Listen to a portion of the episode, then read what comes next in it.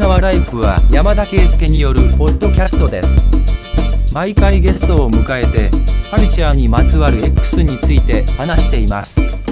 レッツチューンインチューンインチューンインチューンインチューンインチューンインチューンインチューンインチューンインチューンインチューンインチューンインチューンインチューンインチューンインチューンインチューンインチュ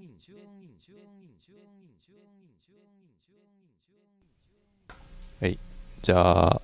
えっ、と、今日はデメ君とお届けしたいと思います。よろしくお願いします。す。お願いします。久々な感じもしますね。そんなこともないのか。前、日付見たら、2ヶ月ぶり 10, 10月末に1回やってんの。うん。うん。もう、年末やね。早いわ。あとい、あと1週間ちょい。あ今年はあ、そうか、結果、帰ってこないって言ってたけど、帰ってくるんですよね。そうそう。うん。あの、仕事が片付いてたから、まあ今年は、夏にハネムーン行ったりもしてたから、うん。うん。で、仕事も忙しいから、ちょっと無理かなと思ったけど、 結構仕事が頑張ったら片付いたんで、急遽、先週末に飛行機取って、うん。うん。で、まあちょっとだけやけどな。1月の、あ、違うな。12月の28から1月4日まで1週間ぐらいだけ大阪に。あ、大阪うん。日本、大阪にいやいや、行こうかな。長いやろ。え大概長いやろ。一週間うんあでもあれやでえっと最初は東京に2泊するからまああ大ー阪もちょっと短いねんけどなるほどうんあの奥さんの実家にも行くからああ、そういうことね。うん入れ替わりですね。僕逆っすね。僕最初に大阪行って、あと東京なんで。大阪いつまでおるんさん 30? あれ ?31 までいるけど、うん3031はもう予定があるんで、うん実質28、4日あ ?28 から31か。4日間だけです。なるほど毎年恒例の堺市ツアー山田ってやりたかった んけどいや、もうあれは1回で やろう。誰が興味あんねん。いや瀬戸内海の河原ツアー、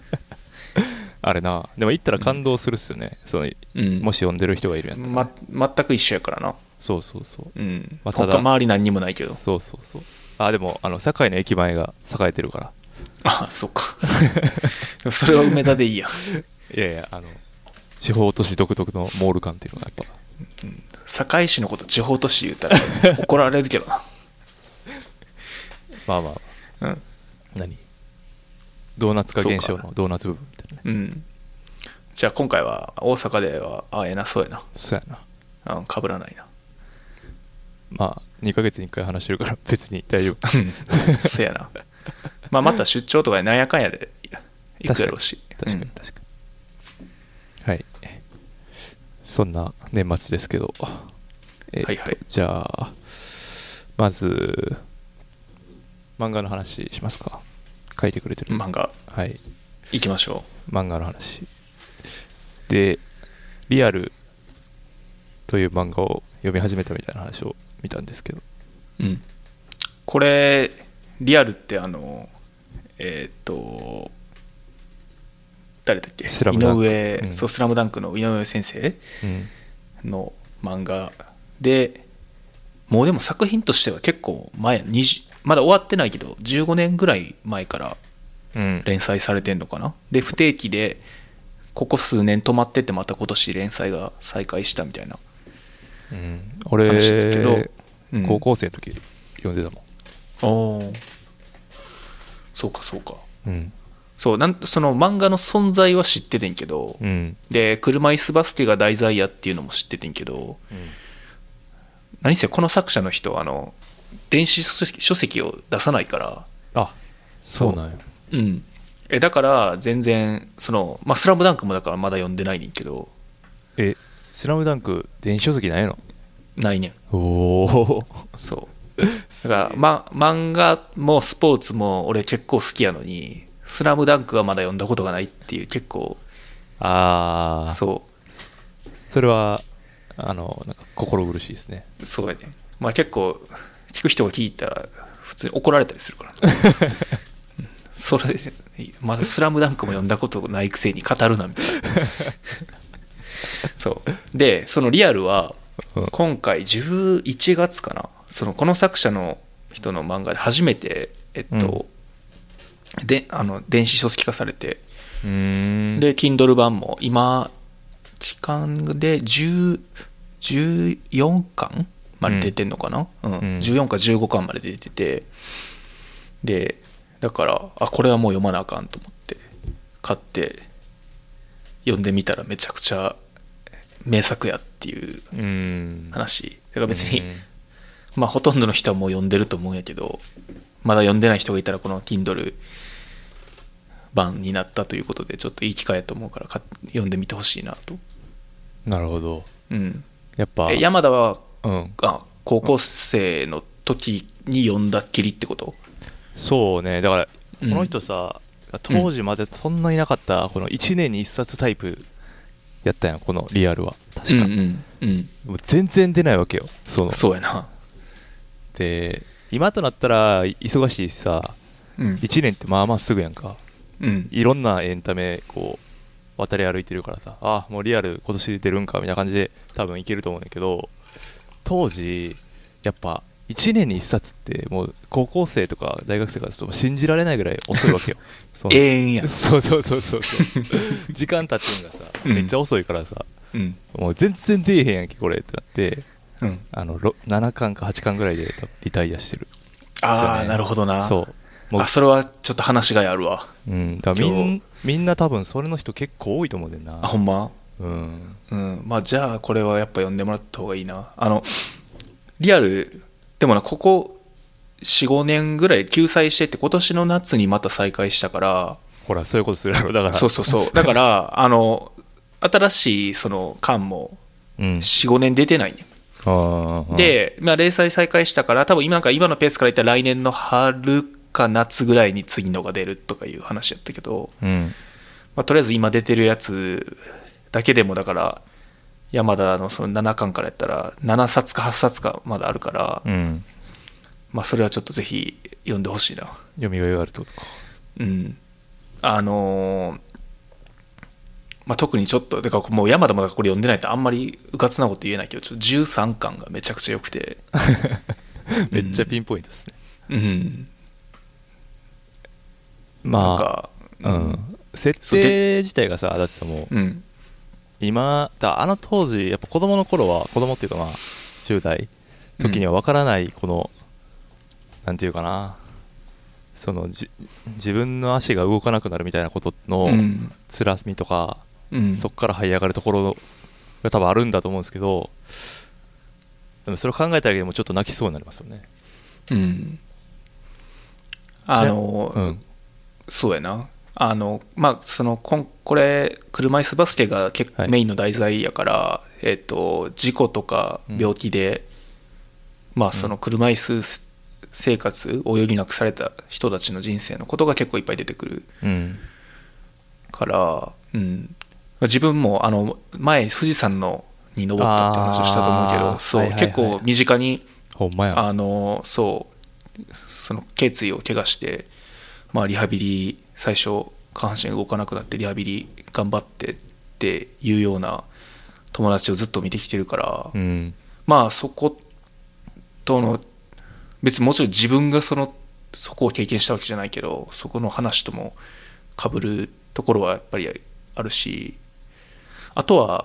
まあ、その障害の話もそうやけどうんあのこれって別にその車椅子バスケだけじゃなくてその他のうん現実の辛い話もいろいろ出てくるやんまああー多分7巻まででもいろいろあったと思うけど、うんうんそうそうだからまあそういう障害の話だけじゃなくこの何者にもなれない自分とか辛い世の中とか、うんうん何を目指せばいいかわからないとか、うんなんかそういうそう状態の人生まあその現実をどう生きていくかみたいなそういう広い意味での話も結構描かれてて、まあ、うんそっちはそっちでやっぱりすごい好きやなと思うし、えいあの響くしうんうううんんん確かにあの、うんちょっと牛島君っぽさもありますよねうんなんていうかその現実社会ってやっぱりみたいなそんなに何バラ色でもない何でもなくてじゃあうんあの特にあの名前忘れたけどあのあパーマ当ててて高校中退してみたいな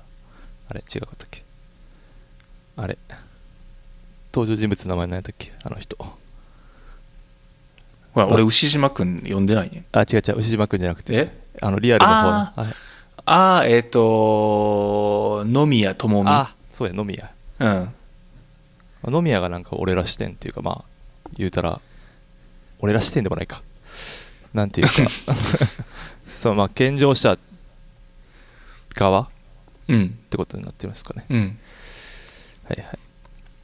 いやー、まあそうやなちょっと今、考えただけですごい読みたくなってきたないやーこれはねあとその多分7巻までてか最初いそのほんまに序盤に出てくる人たちって、多分その、まあ、今の野宮智美とあと清春あの車椅子バスケの選手、うんうとあと高橋あの高うん、事故あの事故したうんうんそうやけどその後にも何人かこう名脇役たちが出てきて、うんうん、特にその13巻はそのまあある名脇役まあ脇役じゃないのかもしれへんけどもはや、うんがものものすごいやっぱり存在感を放つ感でそれが俺はすごい好きで。えうん。なんで、ちょっとそこまでは山田に読んでほしいな、これー、ちょは。っと読むわうん。実家帰るしそうやな。いや、山田読んでるもんやと思ってたから、はまあまあ、もう別に新しい作品でもないから、うんネタバレありで話したらいいかなと思ってま、山田がまだここを読んでないんだったら、俺もちょっと下手なこと言わない方がいいかなと思って。まあ別にネタバレしてもいいですけどねそれはそれで楽しめるん で うん。まあいや、いろんな人がいるんでちょっとじゃあそうやな。うん、これは。あと山田、格闘技も好きやん。うんそうそう。その格闘技の話にもちょっと関わってくるから。おそうなんやうん。えー、もう読むしこかれないやはんこんなねん、そう、読んでほしいな。え10 13巻、多分山田のもうな、歴代漫画の中で、極上の一冊になると思ー めっちゃハードル上げてくる う。いや、俺、俺で、俺でも実際そうやと思う。なんか、あー何冊か、その作品単位じゃなくて、ああ何冊かあげろって言われたら、もうベスト5、ベスト3にも絶対入ってくると思うな。あそのシリーズの難関っていうあのランキングであ5そう位にそう入ってそうくる5位以内に入ってくるってこと、うんうんこの作品のこの巻っていうので選ぶとし てもそう、すごいなえー、リアルマジで13巻はめちゃくちゃ良かった、へうえ、ん、いやーめっちゃ見たいないや特にさ今オリンピック来るってな来るんですけど東京にね、でまあわーわーやってるわけですようんテレビも何しか、うんでまあそのパラリンピック的なものをまあひすごい宣伝されてるわけですよね CM なりなんなりとか、まあ、広告もそうなんですけど、うんなんかそこがなんかこう、まあ、僕ひねくるものなんで違和感というかうんなんて言えばいいかないやその広げるっていうその大前提わかりますよそもそもだってあんまりまあメジャーじゃないからねうんなんだけどこううんなんか綺麗なものの代表みたいななんて言えばいいかなな不不祥事を起こさないみたいなわ伝わってるかなその、うん、これ出しとけばうんとパラリンピック持ち上げとけば、なんていうか貧困法制感出るというかなんて言えばいいかなあーくなるほどな,、うんななんていうかクリーンなあそうそうそうそう必要以上にクリーンさを期待してるみたいなそうそうそうそうところがあるってことうん、そうそうなんか、うんまあ、そうじゃないと思うんですよそうじゃないと思うんですけど、うんでもやっぱなんかリアルとか読んでたことを思い出すわけですよ僕はうんそんなにクリーンなのかとなんていうかうん別にそんなにこうなんて言えばいいかなことさら強調する必要もないんじゃないのみたいなそういうふうに思ってしまうもうんもっと生々しい部分をみんなみ知りたいのではとか思ったりするんですけどなんか毎回そういう感動物語とかそういうのに回収されてしまうところがなんか見ててうーんって思ってしまうんですよねうんまあなんかその今大会前やからうんそこにこう注目を集めるために、そうそう、まあ、そうそうそうあの、えーそうやって知名度を上げるっていうのはやっぱり必要だと思うからうん、で最終的にやっぱスポーツって最一番最後のそのコンテンツってやっぱ試合そのものうん、やん。うで、んその背景を理解してもらったりとか、まあ、そもそもその試合をこうみに注目してる人を増やしてうん、最終的にその試合を見てもらえばその生々しいところとかももっと見えるんかもしれへんしああ、そうやね、そうそう、うんだから、まあ、試合自体が面白いって思えればそのいろんなんか受け取り方というか、まあ、今回ラグビーでも似たようなことがあったけどその周辺のそのじゃあ選手のバックグラウンドであったりとか、うんうんその競技が置かれてる状況とか、まあ、特にそのパラリンピックでいうとその障害者の人たちやからうん、いろいろ状況も特殊複雑な人も多いやろうし。うん、うん、まあ最終、うん、今注目をこうやって頑張って集めていくっていう段階やからなある程度そういうのがあるのはもうそういうもんなんかなと思ってるけどああ、うんそうね、いや、そうなんですよ、そう、あのう、んやらない善よりやる偽善みたいなことだと思うんですけ どいやなんかそう急に本当に急にそのみんなが広告っていうか CM に使い始めたわけですよそのオリンピックが来るからねうん今まではそんなものをほとんど使ってなかったわけですよだかうんらその辺はそういうもんなんかっていう感じはするんですよねそれゆえになんていうかあの当時からその漫画で描こうとしたこの人井上さんの志たるやと思うわけですよ俺はうんうんその最初から最初からというかそのすごい昔から純粋にこの面白さに気づいた人だと思うんですよねうんでバスケまあもともとバスケ番がやっててで車椅子バスケ書こうってなって書いたっていうのがなんかかもかっこいいなって僕は思うんでうんちょっと読みたいですね やっぱ読んでくれ、今はいこれはもう今回のこの年末年始シーズンで、そうですねうん、必読やと思うでまあこの場合こうどうやって読むか問題もあるんですねあの途中まで買っててうんこの後で俺紙で買ってるわけなんですけどそれうん昔買ってるからね、うんこれを今続きだけ Kindle で買うのかまとめて Kindle にしてしまうのかうん紙を買うのかっていうあの難しい問いがあります ねなるほどなあ神はでもそこまでは持ってるんやうんごな56 7ぐらいまであったような気がするけどなちょっというん実家にあるか分かんないなうんいやもう実家帰る前に一から全部 Kindle で買い直して読み直したらいい んじゃん僕富豪じゃないんでちょっとねまあセールとかもまだ新しくセールとかもないしな多ま分、ああれかな昼間にブックオフ行くぐらいかなわからんあああ違うわあれがあるわつ蔦屋漫画レンタルもあるんでちょっとなんか考えますうわ、んはい、でも手元にあったあっても、まあ、あのハードは別にいいかなと思ってるんでうんまあそんぐらい名作なんでしょだって13巻 がそうやな、うん、13はもうすごいもう13だけでも何回も読み直して る、なんかすごい読み直すよねなんかうん話聞いてるといつも思うけどえ気に入ったやつはもう何回も読むなそれがすごいよなと思う10ちょっと待って俺さっきから1313って言ってるけどほんまに13やったっけなと思って一回確認しよ 別に、う、うん、13やわ13あーうんで14まで出てるそう、ああなるほどうん、あじゃあでもそ13から14が間空いたのはやっぱりそこ13でこうちょっとやりきった感があるって感じですかいや14も9歳前のやつやねああそうそう。で、まあでも結構この辺で、まあ確かに話は大きく変わる。うーんマジでか、そうだ、今15に当たるその連載再開したやつは、リアルタイムでは読んでないから知らんねんけど、うんうん。なるほどわかりましたちょっと読んでみますただ、まあネタがネタやから、こう、読み進めるの、まあそもそも完結を見届けるのられるのかっていうちょっと不安はあるやん。ここまでこう不定期の作品って。はいそう。やし、うんうん。忍耐力試されますよねそうそう。うん。あとは、いや、まあ単純に、そう、うなんか、作者が書く書かなくなってしまうっていうことも全然ありえるわけやからそうだねうんあとはまあいい漫画やけど、まあ、ネタがネタやから割と先々見るのが怖いっていうのもあるよねああまあそうやう、なん展開が、う、んいやーまあ大人になってるからなんかペース合いそうやけどなその 作者の人とうんあの、まあ、それはそうやなううんん、とは思うんで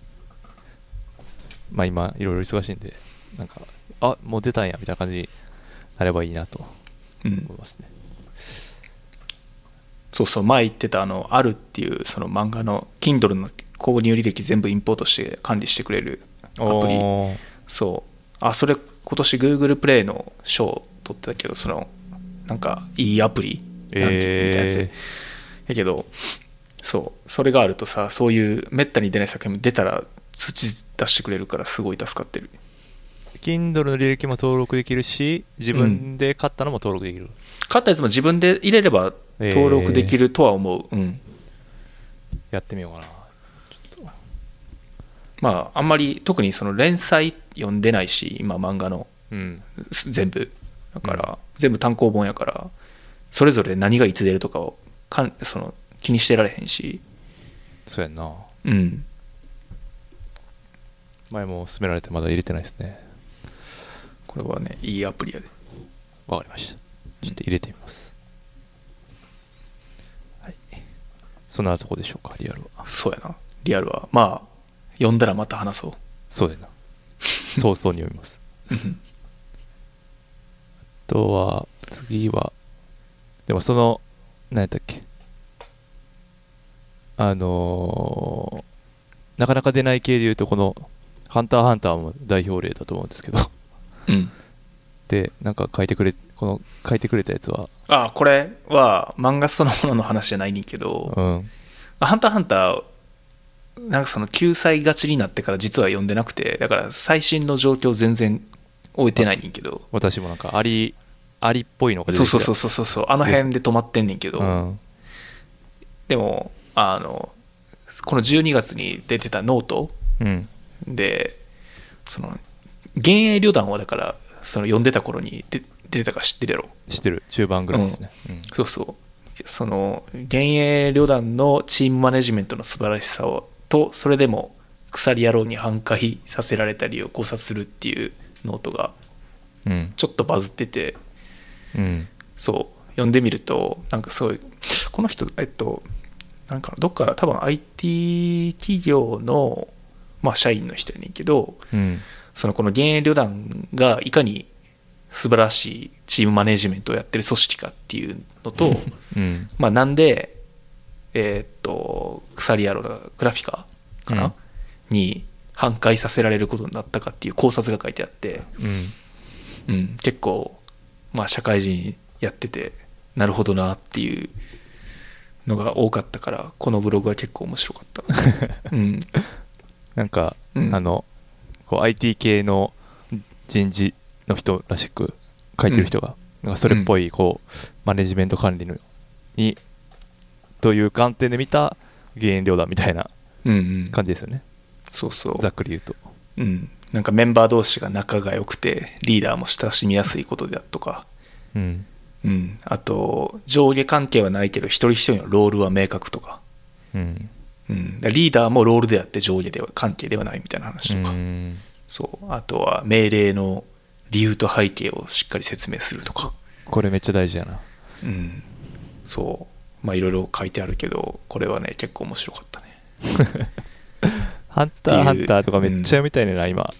読みたいな、めっちゃ読みたいねんけどうんこれまた読むすべがさ「いやこれどうする?」みたい なもう一回 Kindle で行くみたいな感じになってハンターハンター」はでも多分年に何回か Kindle でもセールしてそうやけどね半額ぐらいでえー、あそうなんやもうんうクラシックやから、うんまあクラシックじゃなくてもしてジャンプ系はでも結構安くなってる時あると思うーんうん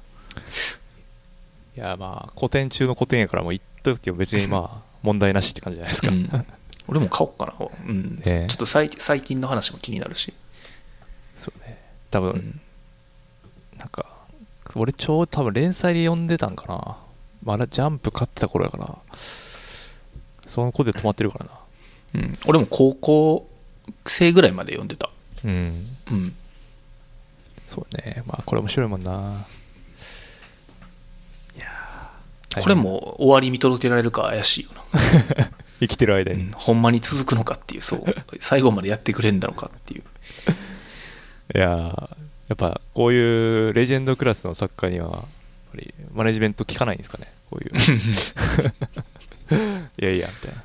うんこれのを自分で描けるぐらいこうチームマネジメントのことはきっと分かってはるのに自分の仕事のタスクマネジメン トそタスクマネジメントっていうかモチベーションの問題やろな多分ううんやる気出ないっていうそうやなまあ、もしかするとこのレベルの作品を書くためにこれぐらいの充電期間が必要なのかもしれないけどああこう渾身の一撃を放つための充電器そうそうそうそうあまあ、そういうふうにポジティブに考えて待つしかないねいくら俺らが言ったところで早く出てくるようにはならないし、あ そうやんないや、うんでもこう何出版会社としてはさまあ少なくとも1年1回ぐらい出して出していきたいじゃないですか言うてうんクラスそんね、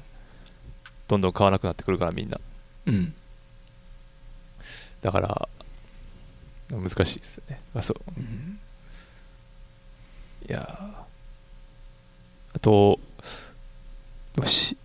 「進撃の巨人」もでも結構遅いよねペース的に半年に1回ぐらいああいやもうちょい出てるんじゃうただこれ月刊誌やもんね元ああがそっかあーそうそんなに救済はしてないと思うけどああーなるほどね、そうか半年に1回ぐらいかうんあでも月刊誌ないあそれは知らんかった、最近30巻出ましたね出た読んだ昨日読みましああよかった、た、はい、俺も読んだいやーっていう感じですねなんかもういやようわからんくなってきたっていうのが結構正直なところで すそうっすねうん、これどうどうどう着地させんねやろうっていううんなんかこうどめっちゃ悩んでる感じしますよね書いてる人自身がどうなんやろうなでも今回の話でさ結構い一巻と一話の話とかが結構回収されてるやんうんうんだからなんていうんやろある程度はまあやっぱ考えた上でここまでやってんのかなと思ったけどうんちょっとなんかまああんまりネタバレになるとあれですけどちょ時間軸いじくり出したら結構やばいなと思ってるんですよね まあ良くない傾向だなと僕は思ってますけどねまああと1冊か2冊やからちょっと見届けようかなと思ってるけうど、んいや面白い名作であることに違いはなくてつらないうんちょっと、うん、多分この30巻がポンって箱半年ぶりぐらいに出てきて、そこで今、一冊だけ読まされて止まるから余計はよく分からへんねんと思う あーこれがそうやな続けて、こう、前の数冊からガーって読んで、32巻もすぐ読める状態やったら、もうちょっと、31巻か、あーちょっと分かんのかもしれないけど、ちょっと久しぶりに、で30巻出てきてすぐ読んだけど、うん、これちょっと前のやつ読み直さな分からへんなと思って俺29巻出た時も読み直してんけどうんうんそうもう一回読み直さないとあかんかもしれんちょっとうんいまいち分からなくなってる確かにこれ、これほんま Kindle 案件ですよねなんかうんいやその量も多いし複雑なんでそうやなまあ僕今紙で買ってしまってるんでちょっと大変やなそれは大変大変なんですあよーしかも残りの巻をい26巻ぐらいまで弟が全部持ってるっていうあのもうじ自由に読まれへんよ そうでなんか俺途中から買ってたらさ、うんそれをいや俺も俺が家に持って帰って俺が買っているみたいなこと言い始めてさうんだからい家で言うと重複購入なわけよ 今もうちょっともう信じられなくてえじゃあ26巻以降は山田って全体で見ると2冊2ずつある冊んあやるんだそう やってらんねえなってうんこれさそう重複で思ったけどあの、うんアメリカのアマゾンってな、うん家族アカウントやったら Kindle の本共有できるねんえー、これがいまだに日本のやつはできないのがねすごい不便うーんそうやんな、うんそう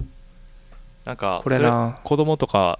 にこうこれ読んでほしいなとかなってもできへんもんなだからうん日本やとねうん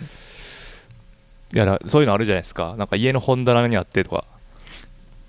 そうそうそうそううん美味しんぼとなんかか俺それで読んだしうん、 なん例えかば親戚とか親が昔読んでたあそうそう本そとうかそう漫画とかをそうそうそうそうな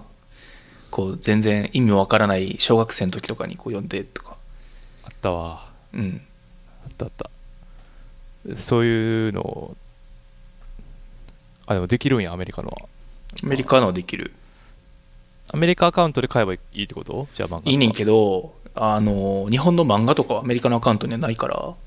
あ売ってないんやえうん、えで逆に要所はうん大抵日本のアマゾンにもあんねんだから俺はうんほとんど日本のアカウントで買っててっていうのもうんアカウント分け分けると Kindle も2台になるからややこしいやんああそうやねそうだからほえーアメリカでしか見つけられない本っていうのはあまりないから、うん結構日本のアカウントで買ってるんやけど、うんそうでもだからその共有できないっていうのは今一番 Kindle に日本の Kindle に実装してほしい機能やなでもそれはどう考えても日本の出版会社の 思惑というか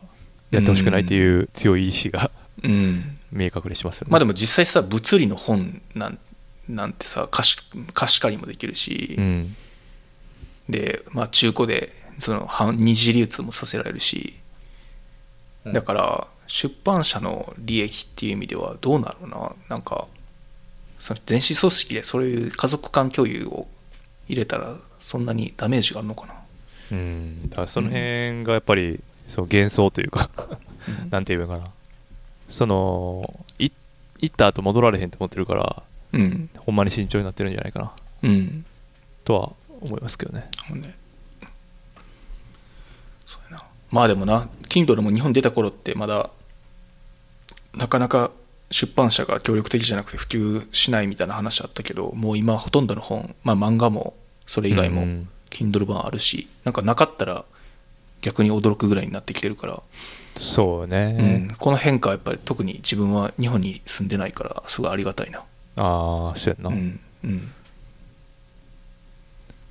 新なんか強めの作家っていうかう売れ線作家の新刊とかはまだやってないねでも Kindle とかああそうなんやえそれはは例えあばの又吉のやつとかうん、あもそうなんや紙で売れるって分かっあそのうん時間がそのタイムラグがあるその発売日当日には読めない Kindle でああみたいなラグを用意したりとかはしてだなまあ最終的にあの読めるようにはなるんやけどタイムラグがあるみたいな漫画もあれやわあのキングダムがそれやわ1ヶ月ぐらいずれるああそうなんやうんからそれ待っ何てのか意ら味があるんやろっ一てヶいうそのなんかそう紙で買ってる人へのす何言い訳ってことなんかなそうな謎だねうんなあよく分からへんなまあやっぱクレーマーがいるんかしかもその出版社のとかその連載誌が全部そうじゃなくてなうんキングダムだけやからなああそうなんやうんああうん多分そあまあでもデメが知らない漫画でも同じような処理がされてる可能性がうあそれはるうん他にもいくつかあるやろうけどそう、んなるほどまあ戦略なんやろうなうんまあ漫画こそ共有したいですよねうん特にそううちもだから奥さんと結構、まあまあ、うち奥さん漫画読まへんから、まあ、漫画はいいねんけど、あ他普通のの方他の本でも多分何冊かこう重複になってるうーんのあると思う、あの特に結構セールになったらさ興味ある漫画をポンって買ったりするから、そうそれで2人とも買ってたみたいなああまあセールやから1冊100円とかの本も多いし、うんうんうん別にそんなあれやけどただなんかでもやっぱ紙の本やとさ読んでよかったからすおす読むことを他の人に勧めるっていうことができるようんそうそれがな Kindle やと家族間ですらできないからそうやな難しいんかな、うんでもこの別本にリンク送ってで自分のアその招待してる家族アカウントにログインしたら読めるでいいよねうんそそそれがだからアメリカの Amazon やとそうそういうことですねもう家族家族っていうのが登録されててうん Amazon のアカウント上にで誰々に共有するって言ったらその人からも読めるようになんねんけどうんうん仕組みとしては簡単ですからねすぐできそうだですねうんあとはもうまあ、キンやりたい Kindle 自体がな、うんだいぶ日本は遅れて出たからもうもう、まあ、言ってもそれでも日本も相当前出たけどまたそのうちそうねうん、来る来たらいいかなとは思うけどまあでもみんなあれかな携帯で読んでんのかななんかす Kindle 自体を持ってる人はあんま見ないんですよね電車でうん携帯で読んでる人が多いのかなるほど、気がするますうん、まあ俺も時々きんあの iPhone の Kindle アプリ使うけどななんか目痛くなるへんあれ結構別にあの活字の本やったら文字サイズでかくできるしうんなんかそれよりもなこう、ライトがこうなんていうかないやまあ強俺く強くて強いというかいやライトっていうか読み慣れてないんかなだからああ前もなんかちょっとタグボード話してんけどうんえっとね縦書きで右から左に流れるという動作と、うんスマートフォンが俺の中でこう結びついてないというかうんわかりますか普段、うんいや言いたいことはわかるよ下スクロールの左から右やからうんなんかすごい違和感があって毎う回んすごい疲れちゃうんですよね、なるほどうんまああのそんなことなないですよっていうことをタコボーから言われました からそんなことないと思うんですけど まあ、山田は特に紙の本読む習慣がずっとあるから なそうでもそれ言ってたらタクボーももうもはやあれやからな電子書籍の奴隷やからな 今奴隷ってあいつはもう魂打ったから歯磨きしながら読んでるわですよそうそうまあそうい iPhone で Kindle 読めるようになるのはそれやねんってその隙間時間にちょっと読んだりできるからそうっすよね、うんそうそう、まあそれはもうんうだからなんかくだらないニュースとか SNS やってる時間だったら見てる時間本読んだ方がいいよねっていうんやったらそれうん、導入した方がいいよなうん思いますね、で Kindle 本体と同期してくれるからすぐほあの落ち着いて読む時は戻れるしうんうん、なるほどはいいあとはこれは読んでるんですかこの「カイジ」のスピンオフ漫画「中間管理録利根川あそうこれうん別にこれ話さなくてもいいねんけどあ」の、はいそうだねあ山田読んでないんか読んでる読んでる読んでるあえ山田ってカイジは読んだことあるんうーんいやなんかその中華料理屋でたまに置いててあーペロッペロッと見るぐらいなるほどいやまあこれカイジ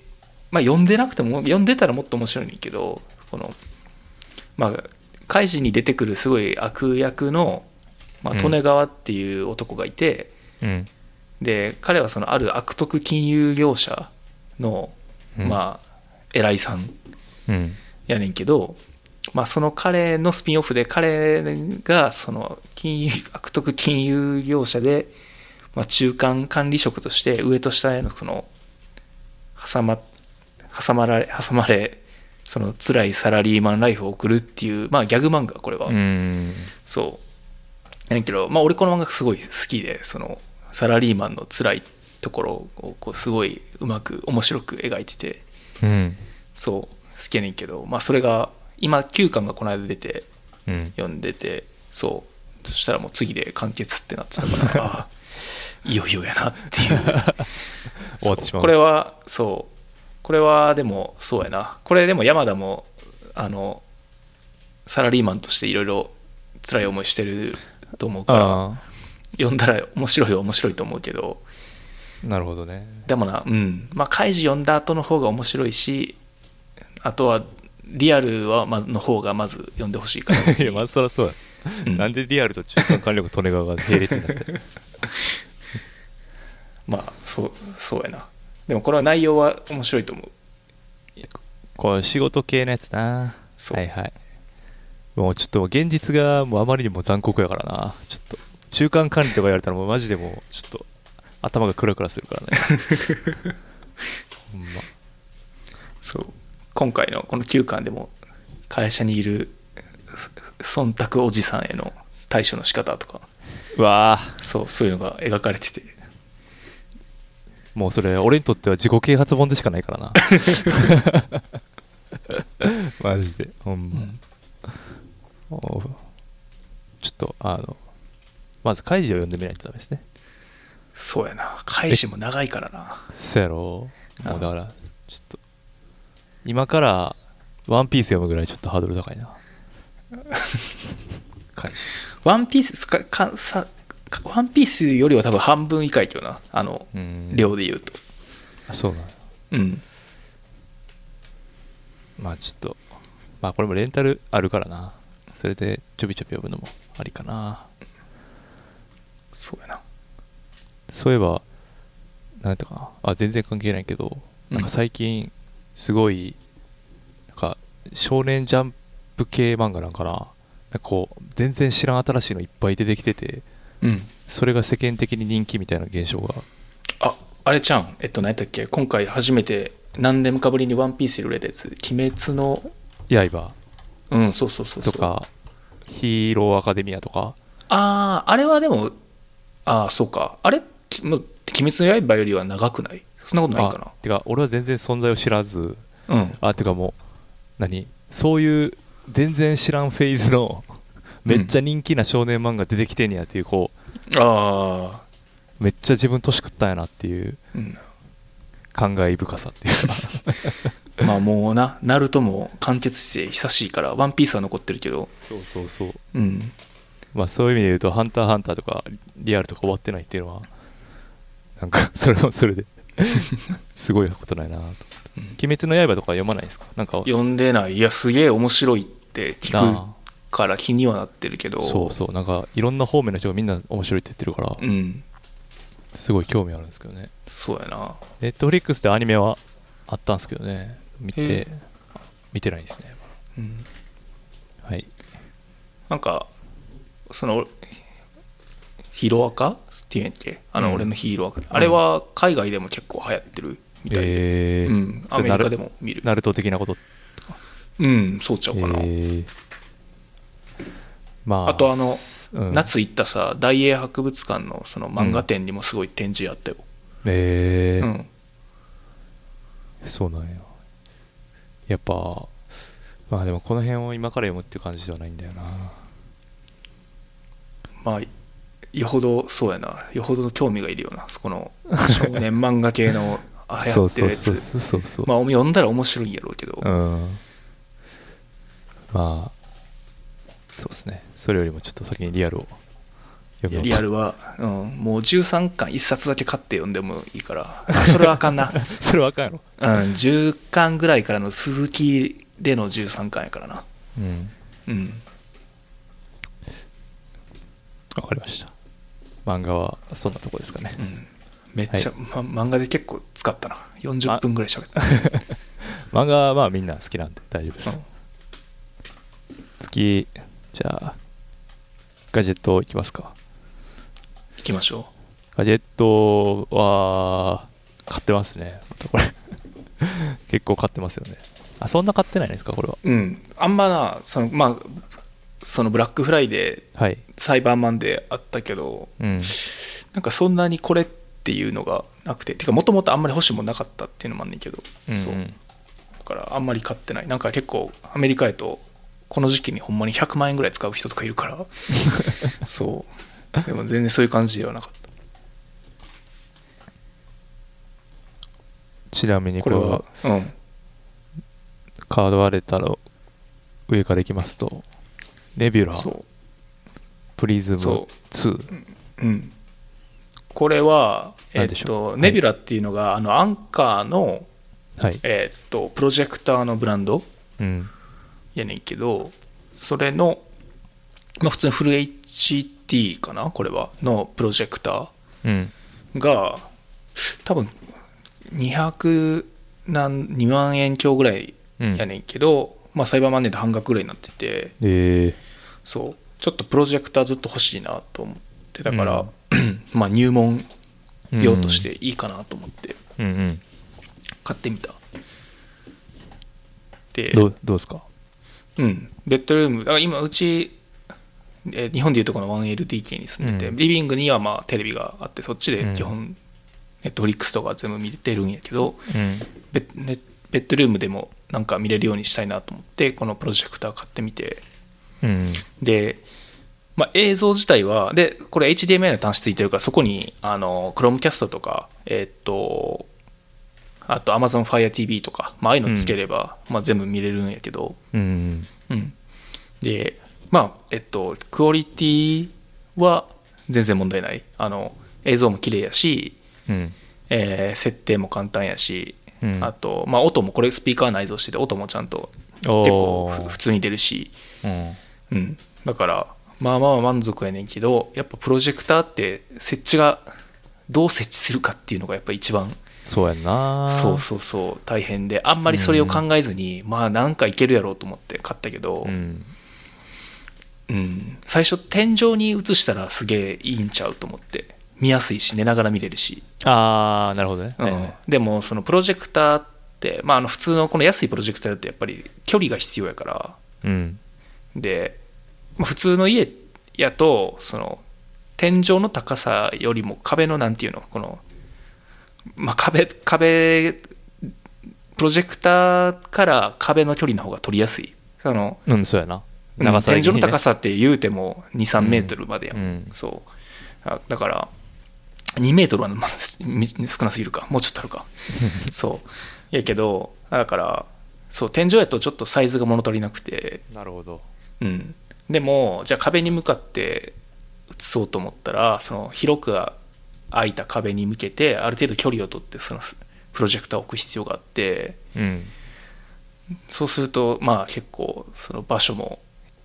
今うちでやろうと思ったらベストなプロジェクターのその設置場所は自分の作業机の上になってしまうから常設はしづらいああ見るときだけ出すみたいなそうそうそうでもそれは面倒くさくて使わなくなるやんうんそうだからまああのやっぱ頑張る人は天井につけたりするらしいけどああ吊るすタイプそうそうそうそうそあううんどうしようかなと思って今まだねこれ答えが出てないあ難しいな、うんなんかいやでも壁自体もさ何やったっけ普通は普通の壁に映してんのそのままうんまああのちゃんとそれやったらやっぱりスクリーンあった方がいいんやろうけどえでも別にそれでも十分だよ見れるまあまあうん別にとりあえず今は気になってないそんな別にいうんいプロジェクターでもないから画質も知れてるしああうん入門編としてうんまあでも気軽にでかく見れるのはいいよなとは思うけどなそうやねうん映画とかそうそうだからねこれちょっとセッティングをこれっていうセッティングをね見つけ出したいねんけどまだできてないねまあそういう楽しみあるじゃないですかハックとして 好き好きそうやんそういうのそうやけどねなうんなんか意外と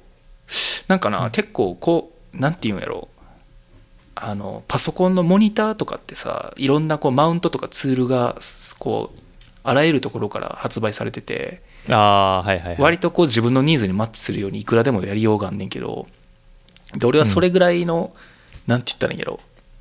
こうフレキシビリティをうんす期待してプロジェクターも買って、でもいざこの状況にじゃあ合うなんかプロジェクターのマウントみたいなものを探そうと思ったけど、意外となんかプロジェクター界はあんまりそういうのは、まあ、あるけど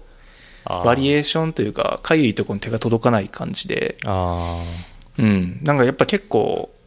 ネットで頑張ってる人とか見るとなんかもう日曜大工ほんまに木材とか買ってきてとかそうなんかその特殊な場所に設置したい時は結構みんな自分で頑張ってる人が多くて DIY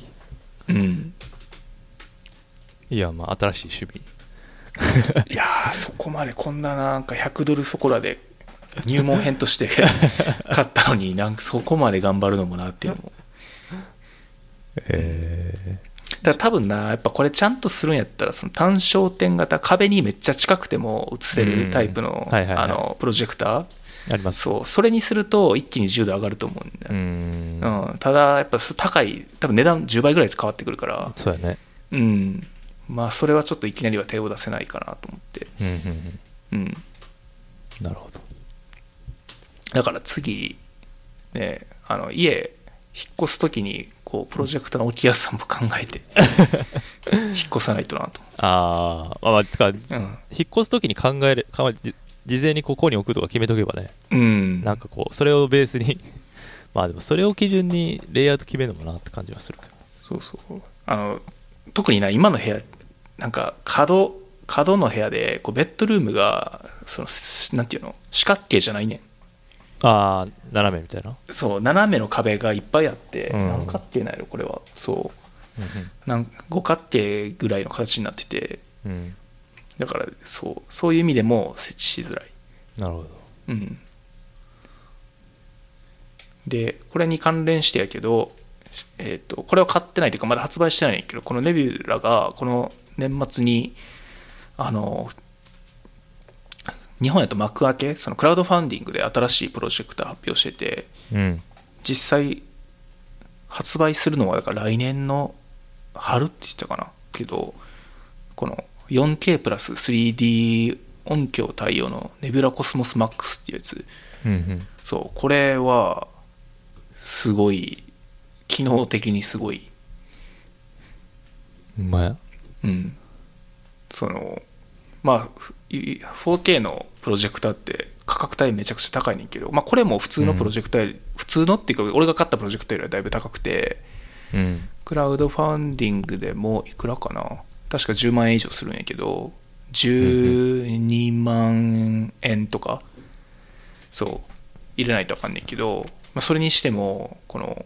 4K であとドルビーのその 3D 音音声もこのプロジェクター本体から出せるようになってる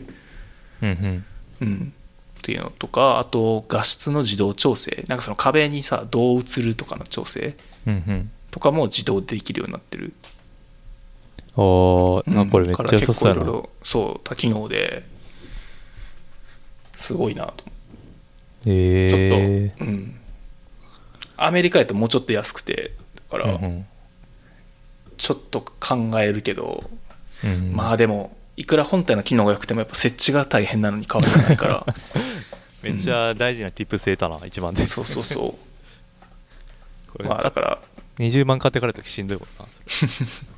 れ ええみたいなうんなるほどなとりあえずこの100ドルのプロジェクターでもうちょっと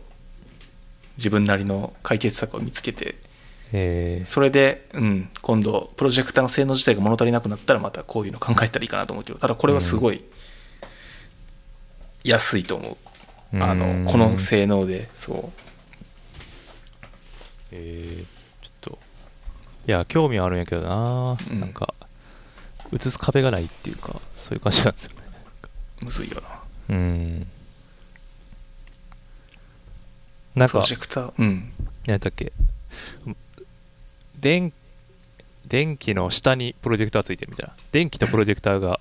室内のその上のにつけうるんうん電気とプロジェクターが一体になってるやつが確か今人気なんかなへえそんなんあんねやある何やったっけなそれいいやんアラジンやったかなうんあそうそうそうそのシーリングライトとうんプロジェクターが一体型になっててっへえていうのがポップインアラジンかなっていうのがあるらしいそれだってその設置場所の問題解決できるからそうそうです、いいんですアメリカはあれやねん天井に電気ついてないからそもそもあの電源もないしうん。ああ、そういだうことからそう無理やねんけどダメですね。日本やったらそれできるなそうそう、6万円。買いましょ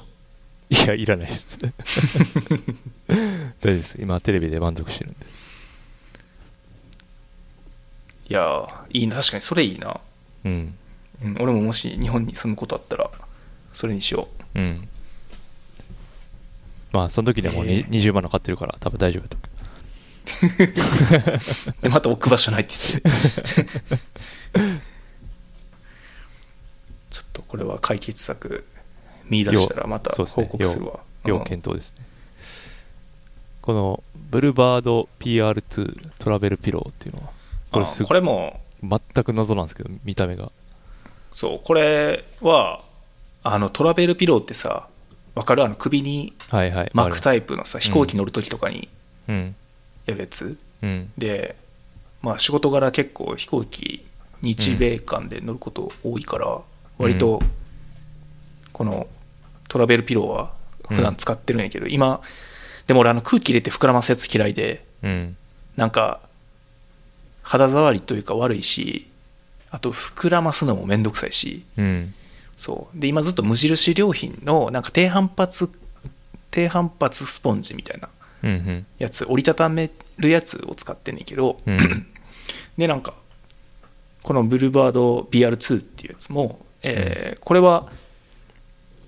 なんて言ったらいいんやろこれもなんかちょっと形がすごいちっちゃい小型のトラベルピロー普通のやつってこううん首を、これ音声だけで説明するのむずいな山田は URL 見てるから分かると思うけどあみんなそ URL う見れるんで大丈夫です大丈夫あの、そう首の全体をこうぐるって巻くタイプじゃなくて、うん首の後ろにちょっと当てるだけのなんかすごいちっちゃいうんクッションみたいになってて、でこれが結構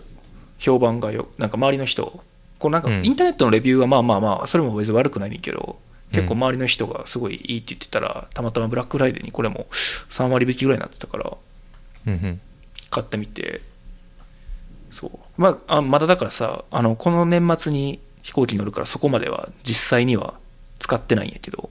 うんそうトラベルピローって飛行機の中でしか使わないのにその貴重な旅行の荷物を結構場所取るからうんそああ場所取らずにこうううん快適にみたいなそう場所取らへんのもいいしあとまあこれは言ったもん勝ちかもしれへんけど設計が結構そのメディカル系の人が設計にかかっててほんまうにん首とかの負担にすごいいいらしいから、なんかそういうアピールがされてますよ、うんその普通のネックピルやとこう曲がっちゃうけどうんうんこれやとしっかりとそうきっ固ち定りされてそストレスが少ないですみたいなううん感じになってますねそもそもこのネックピローってやっぱ効果あるんですか僕使ったことないんですけど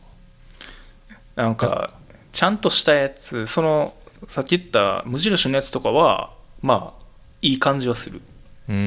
んうん、やっぱあの首が横にこう倒れたりしないから途中でこう、なんか飛行機で自分の頭の傾きが起きてしまうこととかない、うんあるある新幹線とかもうん、そうそうそうある、そういうのはいまあ、そういうのが軽減される、なるほどな、うんじゃあ無印の買ってみようかな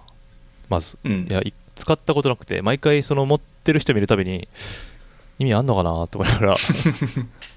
見てるんですけどうん、無印のやつはな結構俺は好きただそれも俺別によく特に調べずに無印でたまたま見つけてあこれやったら良さそうやんと思って空気買入ってれみなたいだけだからそうそうそうそパターンやっううんやから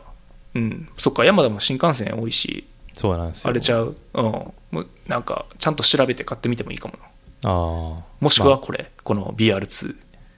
そんなにしょっちゅう使うわけでもない んでまあとりあえず無印でちょっとそもそもネックピローとはみたいなうんそっからなんで、はいえーこれあの日本にも発送できるらしいから もしちょっと年末使ってよかったらもう一回言うわ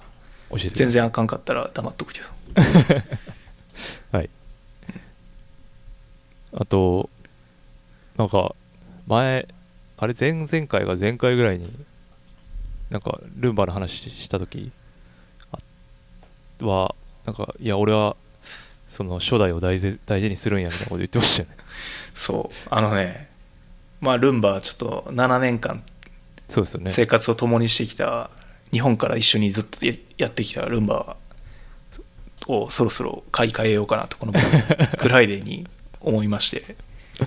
かわいそうに。そうでまだ今ちょうど多分今日届くはずねんけど、うんそう新しいのをうんうん。買ってみたでこれは結構これ多分まだ日本で出てないモデルで、すごいな S9 これ S S9 プラスっていうやつでそう多分このシリーズまだ日本にないはずやねんけどすごっ1個はえっとゴミ自動で捨ててくれる、うん。うん、月1ぐらいあのだけ自分がそのゴミ充電スタンドにゴミを貯める場所がついてて、毎回そこにゴミを移してくれるから本体からうん。 1回月1ぐらいで済むらしいうんうん。うん、からそれがいいっていうのと、えーっと、もう一個はこれ形がさ、今までルンバって丸かったけど、こいつは D 字 D 字の形になってて、アルファベットの。うんうん。だから、角が、角まで装置できる。うんうんうん。うん。っていうのが、この新しいモデルのいいと売りころ。そう。で、まあ、なんでルンバ今じゃあ今まで丸かってんっていう、うん。うん、気もするけどようやくこの可動化装置できる形のルンバが出て きて、うん、なんか、日本でも、あれパナソニックとか、いろんな会社が、東芝とかも出してるんで、なんか四角のやつも確かあった気がするな。うん、てか多分ルンバが丸くてそれがまあやっぱり弱点やったから、うん他の会社は割とそこを売りにしてたよねそうそう、あそううあんと、なんかこう、丸三角みたいになってて、うんその丸三角が、ちょうどこう、角にこう、刺さるみたいなうん、形になったような気がしますね。うんそれに対応してきたと。そうそうただ、うん、今の、まあ、形が D 字型とかがその今の日本に売ってるやつとの違いこの最新版の大きな違いやねんけどあとは俺が使ってるやつはもうほんまに7年前8年前のモデルやからそれと比べるともうなんか何もかも新しくなって るから、うんそうかもら比べようにも比べられないっていう感じだけあーどうち俺のやつスマホにも対応してないしあうんあと今のモデルでそれがどれぐらい対応してるか分からへんけどこのモデルもそうやけどカメラがついてて部屋の形を覚えていくようになってるから、あ、マッピングするやつよね。そうそうそういでやもー俺のやつはただランダムに動くだけやし、それでも全然綺麗になんねんけどね。うわうんーでもなんか、すすまあそのアナログアナログじゃないなそのオールドファッションなテクノロジーっていうのはうんまあ時たま恋しくなりますよ ねなんか初初代 iPod 欲しいみたいなそういう感じですああ、まあそういわかるうわそういう感じです よねそまあう、いななんかちょっと、これ使ってみるとね、そういう若干頭悪い掃除の仕方が恋しくなるのかもしれない。頭悪い掃除の仕方ってそうひどい なえでも俺のやつ分からない、最だから分からん、これはカメラついてるって言ってるけど、そーのうん俺のやつは、今使ってるやつは壁にぶつかったことをか感知するセンサーがあって、うんぶつかったら方向転換するってうんういうんやつだから、もうとにかくいろんなところにぶつかりまくりながら掃除すんねん。うんうんうん、でもこいつがどういう動きにもうちょっと賢く動くのかどうかはちょっと分からへんけどあうあんでも俺のも大概そうな感じはするかな結構ぶつかるってことうんうん、あでもなんかあなんでここで曲がるみたいな時はあるからなんかあるんやろな多分うん、でも俺のはマッピングは対応してないからあああだから今も採用してるやつとしてないやつあるよねるあるあるうんいやでもこれ見た目がこうラグジュアリーですねなんか近未来感ある よね今までのルルンバと違う感があるよねあーあるあるそあうるすごいななんでこれはこれもな微妙に間に合わなくて今日届くからまだ自分は一回も使ってないねんけど、いや別に大丈夫ですようん、だからまだレビューはできないいや報告だけはいはいうん、ただあとそうこいつはあれやねんねこの吸引力が今のこれの1個前の一番強いやつのうん40倍の吸引力があるって書いて てじゃあ俺のと比べたら何倍違うんやろっていう多分100倍単位で変わってくんのかなとか、そううん、ルンバでもなんかあれやんめっちゃさ同じとこ何回も行って回数稼いでこう、いるから別に吸引力なくてもよかったみたいなうん、うん感じですよね、あでなるもほどね、多分うん、だけど、まあ、今回のはそのそそれをだから減らしていくんでしょだからその回数っていうか、多分マッピングできるようになるからうん同じとこ何回も行かんでよくなるということはつまり1回でこうガッとこう行かないといけないっいけんのかなていう課題があるんじゃないかなと思うけど、あとさあとこの裏側のさなんていうの一番でかいこう回転するブラシのところ、うんが、あの、山田今この S9 のサイト見てる見てる見てるなんかゴゴム、ラバーの、うんなんか、そう。ついてるね黄ついて緑のるややんつでしょそうそうそうそう。で、山田の今、今のやつ俺どうなんかわからへんけど、俺のやつはさ、めっちゃあの、毛のブラシやねんうんで、その毛に、だから多分吸引力が少ないから、その毛でこう書き込んでいくような感じだよね。うんで、その、でも、その毛にめっちゃ人間の手が絡まって、ああそう。だから、そのメンテナンスも大変やねん。定期的にそれを取らないといけないみたいなそうそうそうでもこれはこうラバーやとその辺もちょっと軽減されるのかなと思った解消うりんそラバーではなかったような気がするなどうやろうわかんないでもそのそれは改善されてるねそんなに気になってないかなそうあほんまうんあ全然快適になるんじゃないですかうんだってあ7年前って言ったら iPhone iPhone で言ったらもう iPhone5 とかからの進化とかだも んねいやーでも iPhone5 とか iPhone6 は iPhone5 名機じゃないですかデうやザイなン的にはうん SE に似てるやつやんなそうそうそううんあの細長なやつ、まあやっぱそういうあでもそれ捨てるでしょでもワンワンもえなな今のやつ、う、うん、1台目はいやいやいやその捨てるわけないじゃないですか 捨てるやつの口調やるっけ奥さんより長いこと一緒に暮らしてきたんでそうだからこれはあの実家に持って帰ろうと思ってたああなるほどそれはあ第二の人生をあーセカンドライフそううん歩んでもらおう かなだからこれめんどくさいねあのルンバって電池めっちゃ大きいやんかうんで電池あをあ飛行機乗せれないからああなるほどだから電池だけ2本で買うっていうおもおうなんかでもそれやったらもう新しい安いルンバを日本で買った方がいいんじゃないかっていう気もするけ どああそれはやっぱできないちょっとうん思い入れそう捨てられないからやばいやつやなガジェットに感情移入する男みたいまあでもそうそういうわけで決して捨てるわけじゃないのでご安心くださいな誰も心配してないです別にはいあとは AirPods Pro あそうか前喋った時は出る直前やってんなあれ実そはうねそう出るっていう噂あるでっていう話してたらほんま出にあれ多分翌週ぐらいやんなすぐ出て、出たねうんもう飛びついたよでめっちゃいいみたいなのを Twitter で見ましたけど、うんうんめっちゃいいっすかめっちゃいい、まあ、これも散々言われてるやろうしわざわざ俺が言うことでもないのかもしれへんけどめっちゃいいああの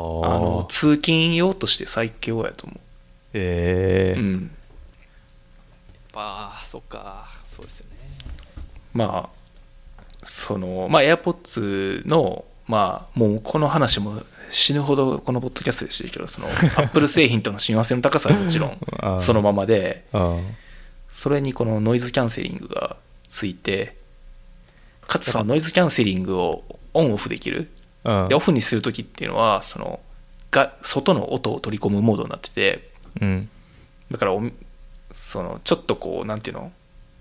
外の音が聞こえないと危ないところを歩く時とか車が多いところとうんか治安があんま良くないところとか、うんあとはそのお店のレジに行く時とかうんそうそういう時とかもこの AirPods のうどんのところをうんちょっとす握ったら一気にそのそっちのモードに切り替わって外の音が聞こえるようになって、そうでまた音を集中したい時は切り替えたらすぐ吸ってそのノイズキャンセリングモードになってむちゃくちゃ音も良くなるからノイズキャンセル自体はどうなんですかめっちゃいいうんいいあのね、まあ、前回で話してたそのほんまのさあのゼンハイザーとか BOSE のノイズキャンセリングヘッドホンほどではないと思うねんけどうんまあ、全然電車とか街中で使う分にはもう全然問題なくて、えうーん、じゃあまたやっぱあれやんねその、うんこのイヤホンのタイプでラバーついててそれでノイズキャンセリングがやっぱかなり遮音性も高くてうんああそうね、うん、うん俺の懸念していたそのインナー型というか開放型じゃなくなったんで、うん初めてうんちょっとけん気にはなってますよねやっぱそううんこれはね、いいなそのただやっぱ高いねこれいくらぐらいでしょう2万日本、うん、 7000円とか8000円とかいそそくそれぐらいやと思ううん確かになちょなっんかと高いかやっぱアップルによってこのイヤホンの価格帯のなんかその値段の感覚がおかしくなってきたっていう話もありましたけどまたうんこれで一段上げてきたから、ああまあでもテクノロジーの進歩的にはいいんじゃないですかその値段上げたらそんだけいろいろ詰め込ん だ戦いがみんなできるようにはなるから他の会社も、そうやねまあそこからどうせまたねアンカーが頑張ってうんうんか価格安いやつを作って安いやつをそうそ作っう、てっていううんまあ、やっぱこの AirPods のなあ iPhone とのこの親和性の高さそこだけは絶対他には真似真似できへんからなああうんだからそのアップルのエコシステムの中だとまあ最強ってことですねそうそうそうううかん、うんあのあこれこれ別にこれ AirPods プロジェクトどの AirPods でもできんねんけどあの、あこれ面白いなと思ったのはお奥さんも AirPods プロ買ってうんで奥さんすごい音楽好きやからうんで2人で外を歩いてる時にうん AirPods ってその音のシェアもできんねんえわえかるあのだから奥さんの iPhone に2人分の AirPods をその俺のやつを一時的に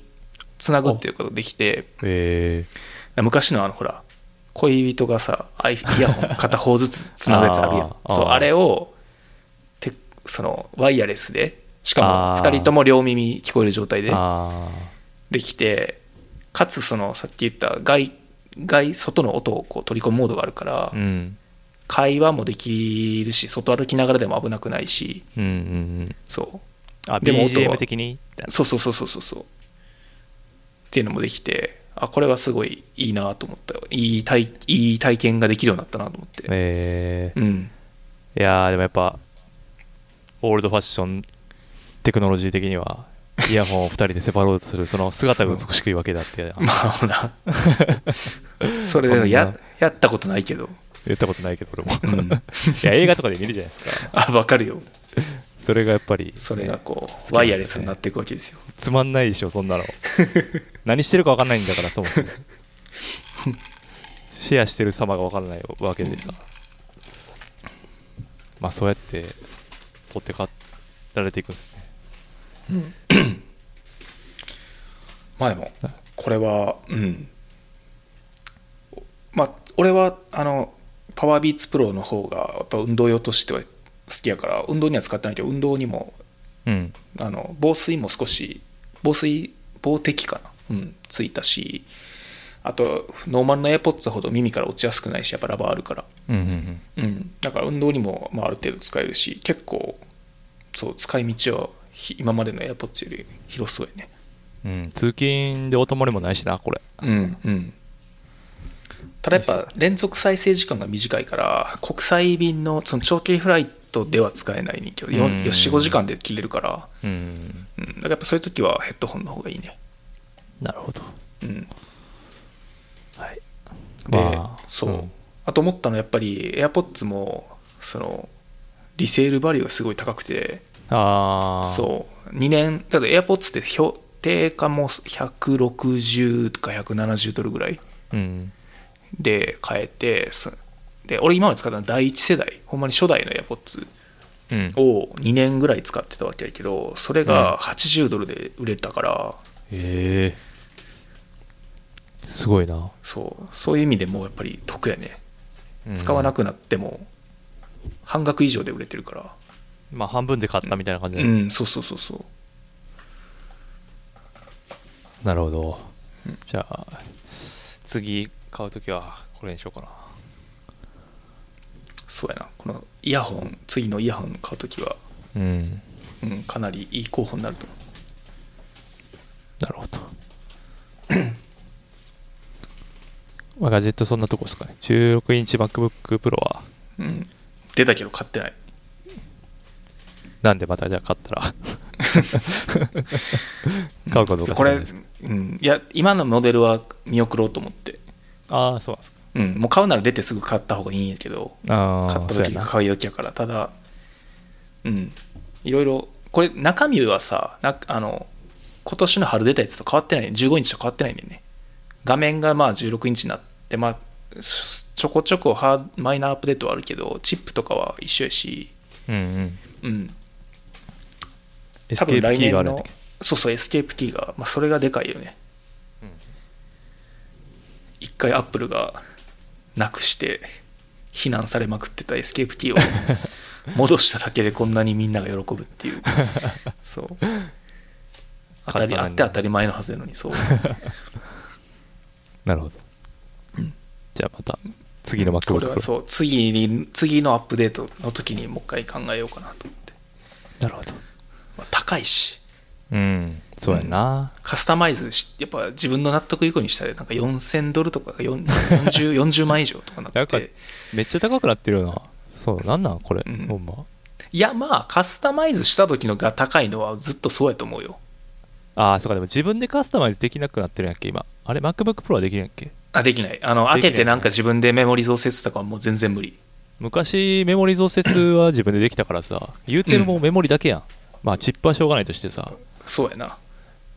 メモでリ増設昔はあんなそ金取れるのからさうん、うんあのハードディスクも自分で変えられたしうんうんそうそれはねこの薄型化によって失われたねその拡張性はあーなるほどね、うんその辺がちょっとそうだから自分でそう、まあ、それで言うとなんか Windows の同じスペックのマシン買うよりはやっぱ高いなうーんう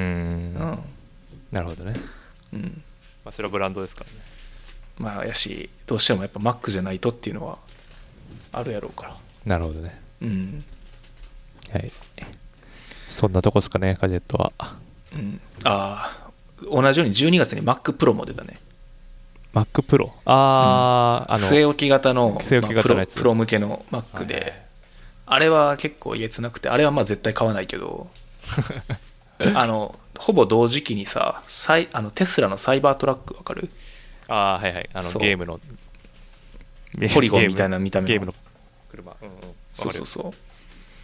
うで出たけどこのフルカスタマイズした MacPro がこのテスラのサイバートラックより高いっていうねええマジフルでカスタマイズすると日本円で560万円とかなってたから、ええそう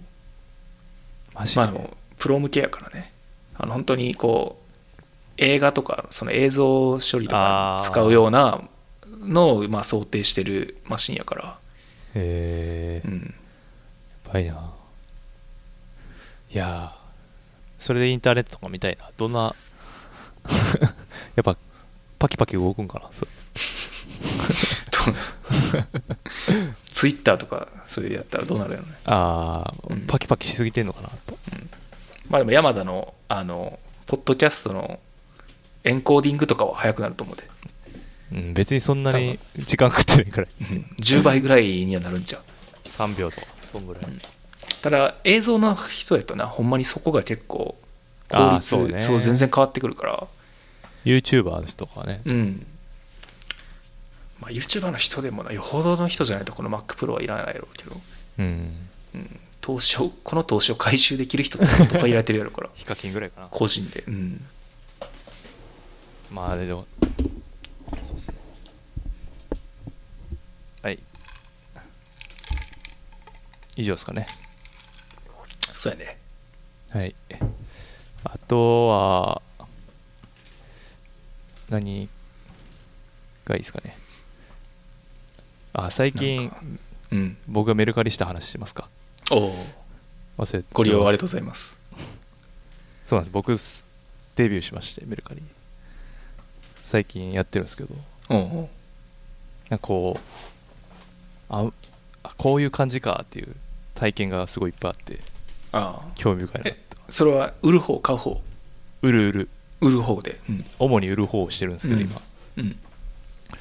なんていうか今世の中にはすごいいろんな人がいてなんかニーズそもそもそれはニーズであったりとかうんがなんていうか自分ではいらないと思っててもなんかひ人にとってはとてもなんていうかうん必要なものであるっていう体験が結構びっくりするうんなーっていうのがありますねもともと奥さんがすごい使ってておおありがたいで俺はもうすごい懐疑的やっていつものいつものように そうですいつものように誰がいんねんこ れ誰がいんねんとか言っててうん言ってたんやけど、まあ、いえそう昔使ってた楽器とかがまあ結構置いてあってうんそれ売るかみたいになって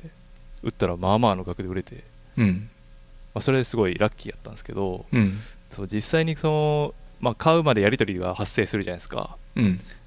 まあ、大体普通の人なんですけどなんか一回こう、まあ、ヤバめの人にぶぶち当たってああーうんやっぱ世の中っていろんな人いるやなと思ってまあそれはな うんで SNS とかやと,、うん、とオープンまあ、DM あるけど、まあ、うんいきなりその知らん人と DM でやり取りするとかないじゃないですかうんでメルカリってでもいきなり知らん人と DM でやり取りし始めるじゃないですかうん言うたらその取引が終わってからはそのうん購入が確立してからだからその辺の体験とかも結構面白いなと思っ確か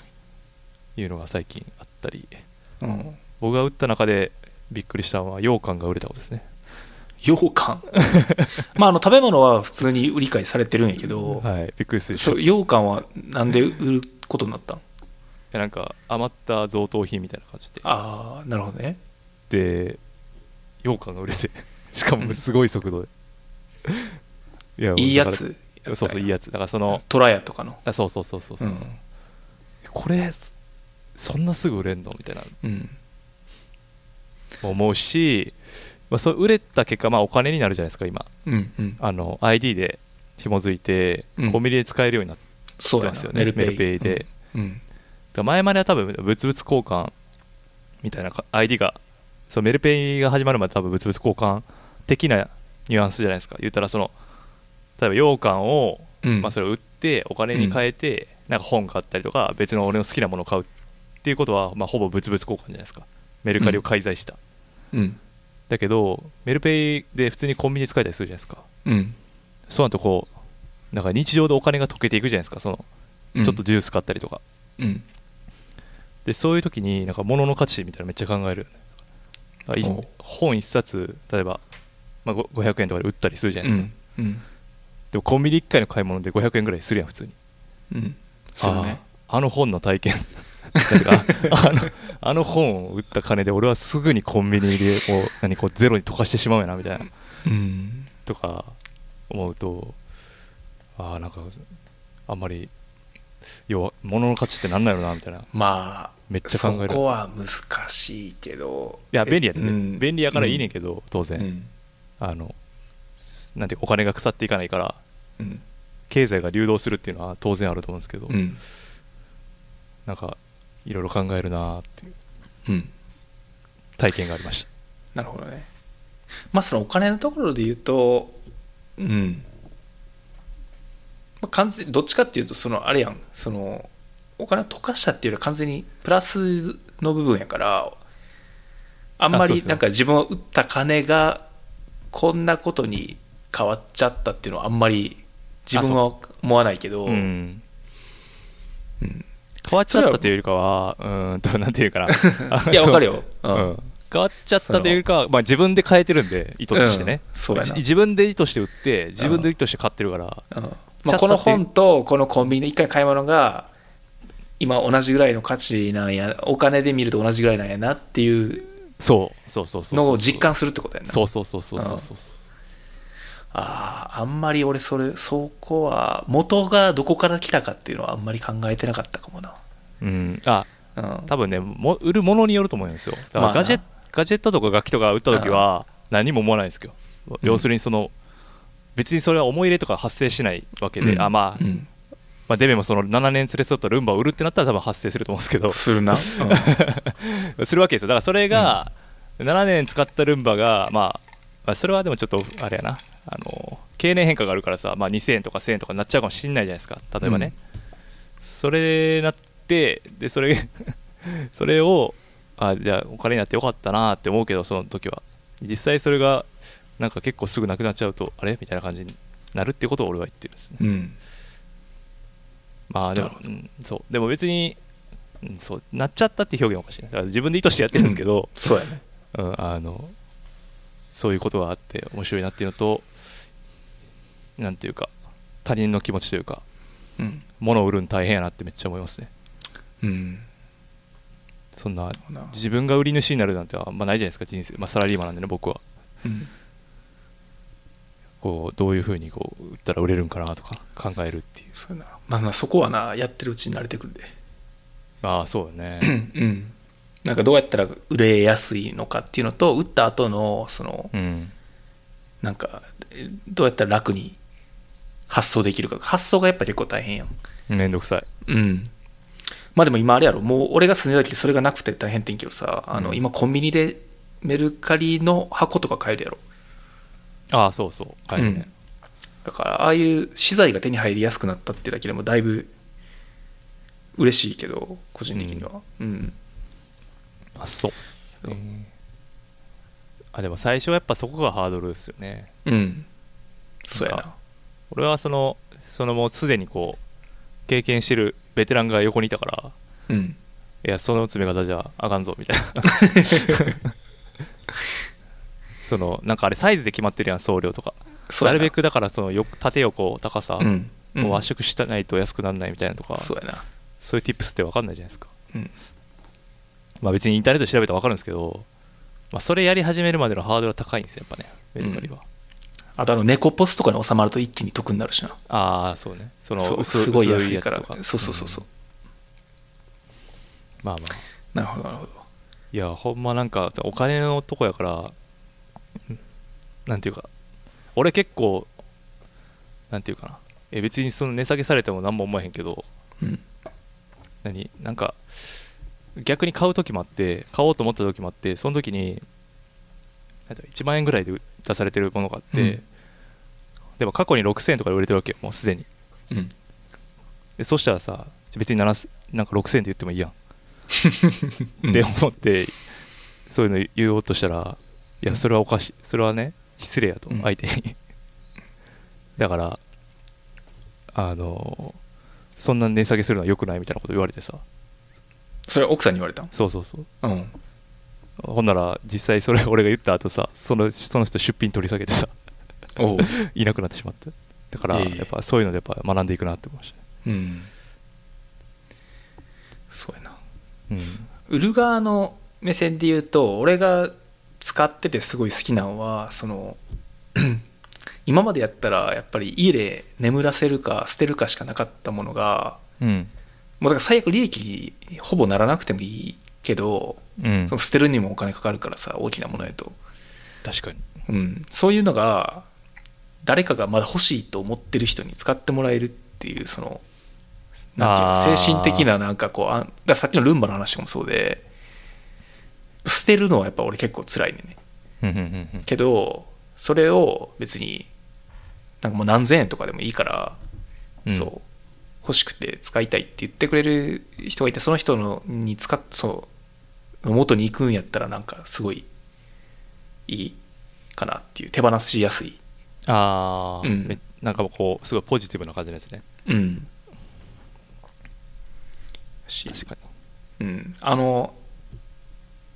今さもうなくなって今はさメルカリに家具配送機能があるけどその俺うんがアメリカに引っ越す時って、えっと、うんもう一個うちの会社でやってる「えっと、あって」っていうアプリがあって、うんそれはあのもっとその地元の人と直接会ってやり取りするタイプのあーはいはいはいそうアプリででそれでもうさ国内の引っ越しじゃないから家具とかをどこにも置けないしその、うん全部もうなしの状態に最後しないといけなくてああそうで普通は粗大ごみに出してあなんかお金払何って千円か払ってでゴミになるっていう感じやけどそれでまあなんかそのほんまに数千円で例えば本棚とかベッドとか机とかうんもうそういうの全部あのすまあちょっとその数千円とか払ってほしいって言ってくれる人もいたしうんそういうそれでまあ引き取り手が使うんだったら無料ってやればみんな喜んで取りに来てくれるからああうんそれでうんうんそうそうなんかだからそれでこうベッドとかもうちの息子がつく使うんですって言って持って行ってくれたりとか、うんうんうんううんん、なんか小学校上がりたての女の子のいるお母さんが本棚これ娘の部屋に置くんですって言って持って行ってくれたりとかなるほど机も机もねどっかのね医療施設とかので使うんですって言って持って行ってくれたりとか、うんうんなんかそうまあ自分でお金払って捨てるよりもまあもちろんお金としても得やしその粗大ごみの処理料を払わなくて済むからやしその結果ゴミになるよりそうやって必要としてる人のとこに行くからすごいいいなっていう地球に優しいですねうんっていうのが結構売売る側としては自分はそういいなと思うのはそこら辺かなうんうんうんうんそうですねいやなんかそれは全くその通りですねなんか今だってほとんどそのコンビニの決済 ID でしてるから、うんその家にあったゴミたちで飯食わしてるような飯食わしてもらってるよう な状況なんで今、なるほはい、もどああじゃあもうあれやん売るだけじゃなくてメルペイも使ってくれてるんやうガンガンっすよああありがとうございますあメルペイまあ ID かな正確に言うと、うんまあでも別にあれメルペイやからあそうそうそううんガンガンっすああだから QR コードのやつはあんま使ってないってことかうんめんどくさいからねやっぱうな、んなんかクーポンとかはあっちの方が多いやんで、ああそうそうそうそううんそれそうそこクーポンまでこうたどり着いてない感じ かなもう普通にもうダブルこの iPhone で2回クリックして払えるっていう体験得た後に、メルペイのアプリ開いてうんぬんするのがめっちゃちょっとやっぱいくらクーポンあるとか言われてもそうやしんなどいしんどいな QR 決済はそこがないやほんまに、ね、ネックやとう思う、んうんまあ俺も日本やとほとんど ID やからうんうんあほんまやあクーポンねこれねなんかちょくちょくお得なクーポンはあるみたいやけどそう松屋とかうんうんうん俺もあんまり使ったことないかなクーポンロッテリアのクーポンがある はえ 出てるわ今って言ってる間に売れたわ今日嘘にあのね発想すせごない昔に買っすごい昔に使ってたデジタルカメラが売れましたねえおお欲しい好き者はいるわけですねやっぱね世の中すごいなうんリアルタイムリアルタイムっおおていう最近でしたえなんかえでもこうやって売りやすくなるっていうのはどういうのがあるんですかなんかもう何でもなんかやっぱ需要があるもんじゃないと売れないですよね当たり前ですけどえうんまあでも需要って言っても、まあ、大体何でも売れるからうんそのて値段を間違えてなかったらそのあーそうで検索でさフィルターで売れた商品のだけにするとかできるから、はいはいまあ、それで大体これぐらいのコンディションのものがこれぐらいで売れてるなみたいなつけつが分かるから、あそっかコンディションを見ないといけないなうん、あコンディションって言ってもあれやであのその検索のあの新品とかまあまあそれもある程度当てになるかなうんそうやねそうだから大体そう同じ商品でもやっぱか状態によってそうそう値段は相場は変わるしうんそうそれでまああんまりこう変な、まあ、別に高高すぎる分にはねあの値下げの要求とかも来るしそれでこう合わせばいいけど、安すぎると一瞬でほんまに一瞬でうん売れて、うわこれもうちょっと高くてもいけたんやみたいなちょっと悔しい思いすることはあるから、そうなんですよ、うんてか今このカメラもそうで最初3 1500円ぐらいにしてたんですけど、うん全然売れなくて、まあ、ダメかと思って2000円ぐらいでいいかなみたいなもううんうんってした瞬間にめっちゃいいねついてうんで今さっき売れたんですよおうだからやっぱみんな見てるってことなのこれそのそうやなあー怖いよなそれな怖く ないなんで怖いの いややっぱシビアなんやなって思うわけうんそうやっぱ3000まあ確かに買う側やったらそうなんかってあとは、まあ、あと、その売れやすくするって意味では、ちゃんと写真を撮る、きっちり、うん例えば1枚だけじゃなくて、いろんな角度からとか、うん付属品が分かるように写真撮るとうかん、それはそうしてますうん、あと、まあ、何が入ってて、なんか、どこが新品と違うのかみたいなのをちゃんと書くとか、説明なる文ほにど。うん。ってすると、まあ買い、買う方も安心やし、不要なトラブルも防げるし、うんうんうん。っていうのはあるよね。なるほどなんでまあこれからもまあそう古本屋とか本持ってってもさ、うん。まあ、10円とかやからさうん。それやったらねこっちで売った方がいいなとは思ったりもするしそうやな本やと送料も安いし、うん今バーコード読んだら大体入れてくれるやろそうそう本うんあの情報をそうそううん写本真はだけ結撮る構向いてるよねうん、うんなんで「進撃の巨人」も売ろうと思いますあダブってるやつそう はい僕のメールから参りましたそんなとこですかねはいぐありがとうございます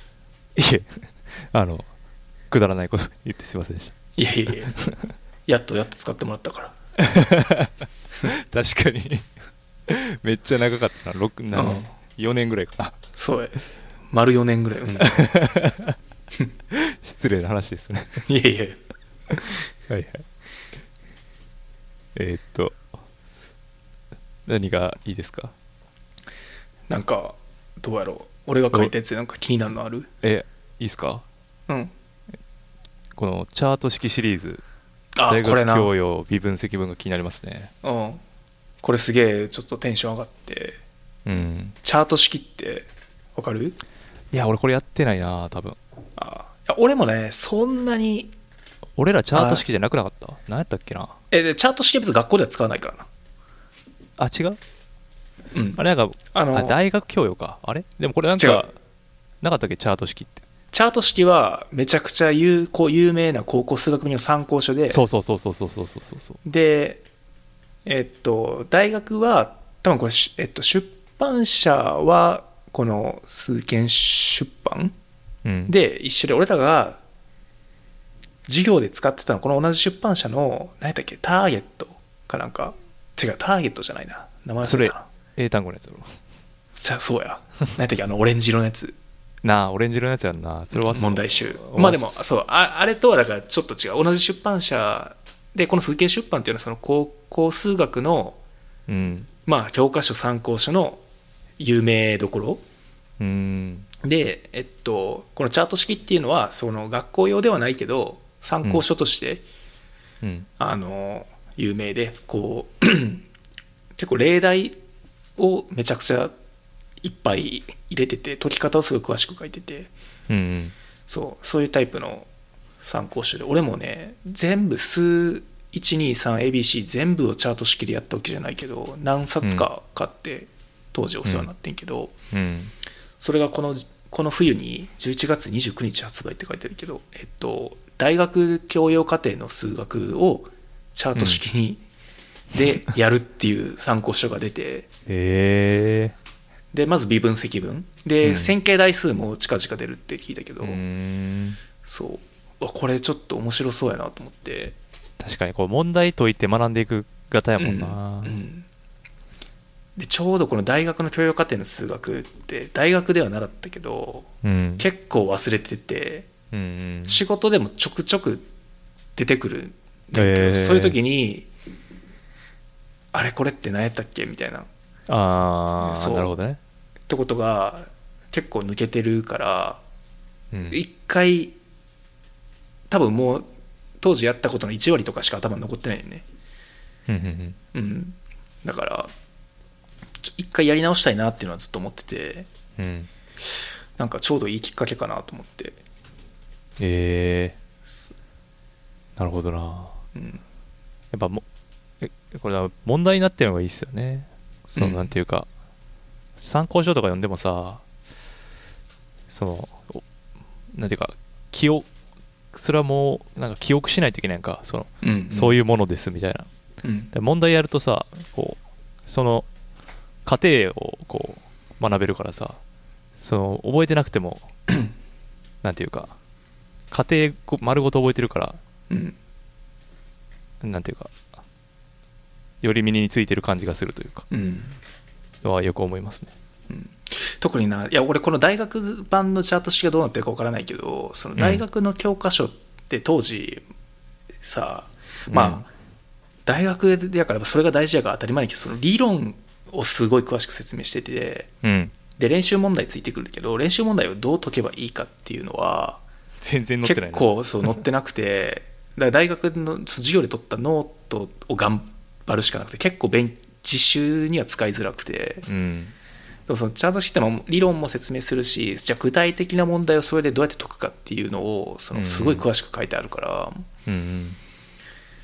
そうだからちょっとより理解が深まるんじゃないかなと思ってえーだから、でこれは電子書籍がないから今回日本年末帰った時にちょっと買ってみようかなと思ってやる時間 が取れるかわからないけど、ああうん、いやなんかやっぱ大人にな俺数学の本とか読むのたまに読むねんけどやっぱそういうの好きなんですよ、うんその別にその数学詳しくないですけど、なんていうか、めちゃくちゃ明快じゃないですか、世界が。あの、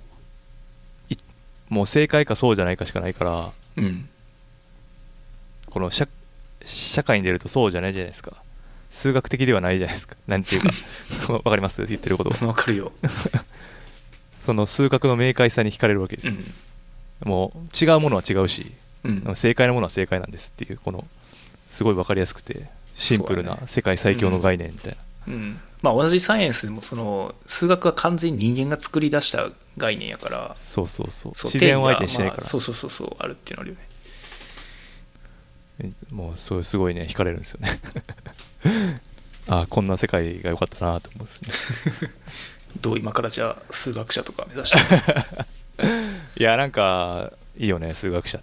うん仕事なんですか数学者ですってかっこい言いいたいな言いたいなうんうち会社数学部あってうんそうみんなそれでなんかやみ週に1回ぐらい集まってみんなでうんいろんな数学の問題解いたりとかしてるあああ俺はそれ日本日本でやってるから俺は言ってないけどいやーでもそれはさ、うんうんなんていうかなもうレベル感がいるじゃないですかそのうんいきなりそのマスタークラスの人とさこの俺みたいな超ビギナーとはさ、うん同居できないからそれ辺難しいんですよね数ま学あってねうんレベル感っていうか、うんまあゲームっぽいですけどねだから数学の本って何やったっけあのサイモン・シーンああそうそうのそう本サイモン・シーの方はめっちゃおすすめですねうんどれも面白いと思う特に暗号解読とかその辺が最近やとそうそれね山田に昔からおすすめされてるけどまだ読んでないねんなうんあと何やったっけなフェルマーの定理とかうんまあ別に俺も全然そんな数学詳しくないけどやっぱりねこうスリリングなんですよね フェルマーの最終定理か、なんていうかなそのうーんすごいドラマがあるんですよ だから千何百年ろっ500年ろっ800年とかだからそんな昔に定義したものをなんかすごいいろんな概念持ってきてそれを証明するみたいなとか、うん異常なまでにねロマンがあるんですね結構えその辺の本はさサクサク読める系の本なのでそんなにサクサクでもないけどいやでもねその別にそのなんていうか数学的知識がないと読めないとか全然そんなことはないですね、全然フ冬休みに読もうかなェルうんデメ的には多分暗号解読の方がなんかこうや仕事とかに近いのかもしれない、フェルマーの最終定理はほんまにその何それこそオイラーの公式が出てきてガチガチの数学の理論証明みたいなおほ話なんでううんただあそう17世紀か17世紀のこうフェルマーっていう人が作った最終定理うんを、そうなんかこう何百年の歴史そういろんな人がこうちょっとずつやったところを全部合わせてみやっていくみたいな、ねえもうねめちゃくちゃおすすめですねこれはえあんまそんななんすかねオールタイムフェイバリッ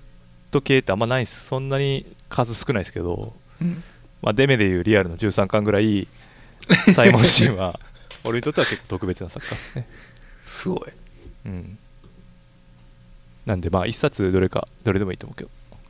うん電子書籍になってるやつ多分あると思うんでえ読んでみてくださー数学のことをあの噛み砕いた本やとさゆ結城宏さんっていう人のこの人プログラマーとしても有名やからプログラミングの本も結構出してんねんけど、い、うん、数学系の本も結構出しててああなんかアニメっぽいジャケの人えいやアニメああえっとアイコンってこといや違う違う違う漫画のいや漫画ああ漫画版もあるけどあ数学があるかそうそう一番有名なのは数学ガールでこれは漫画版も出てるけど、まあ、この人は原作の小説書いててうんうんうんあとはまあこれは小説やけど普通に数学のことを噛み砕いたなんていうの解説書というかそういううのもーんいくつか出してるしフェルマーの最終定理あるや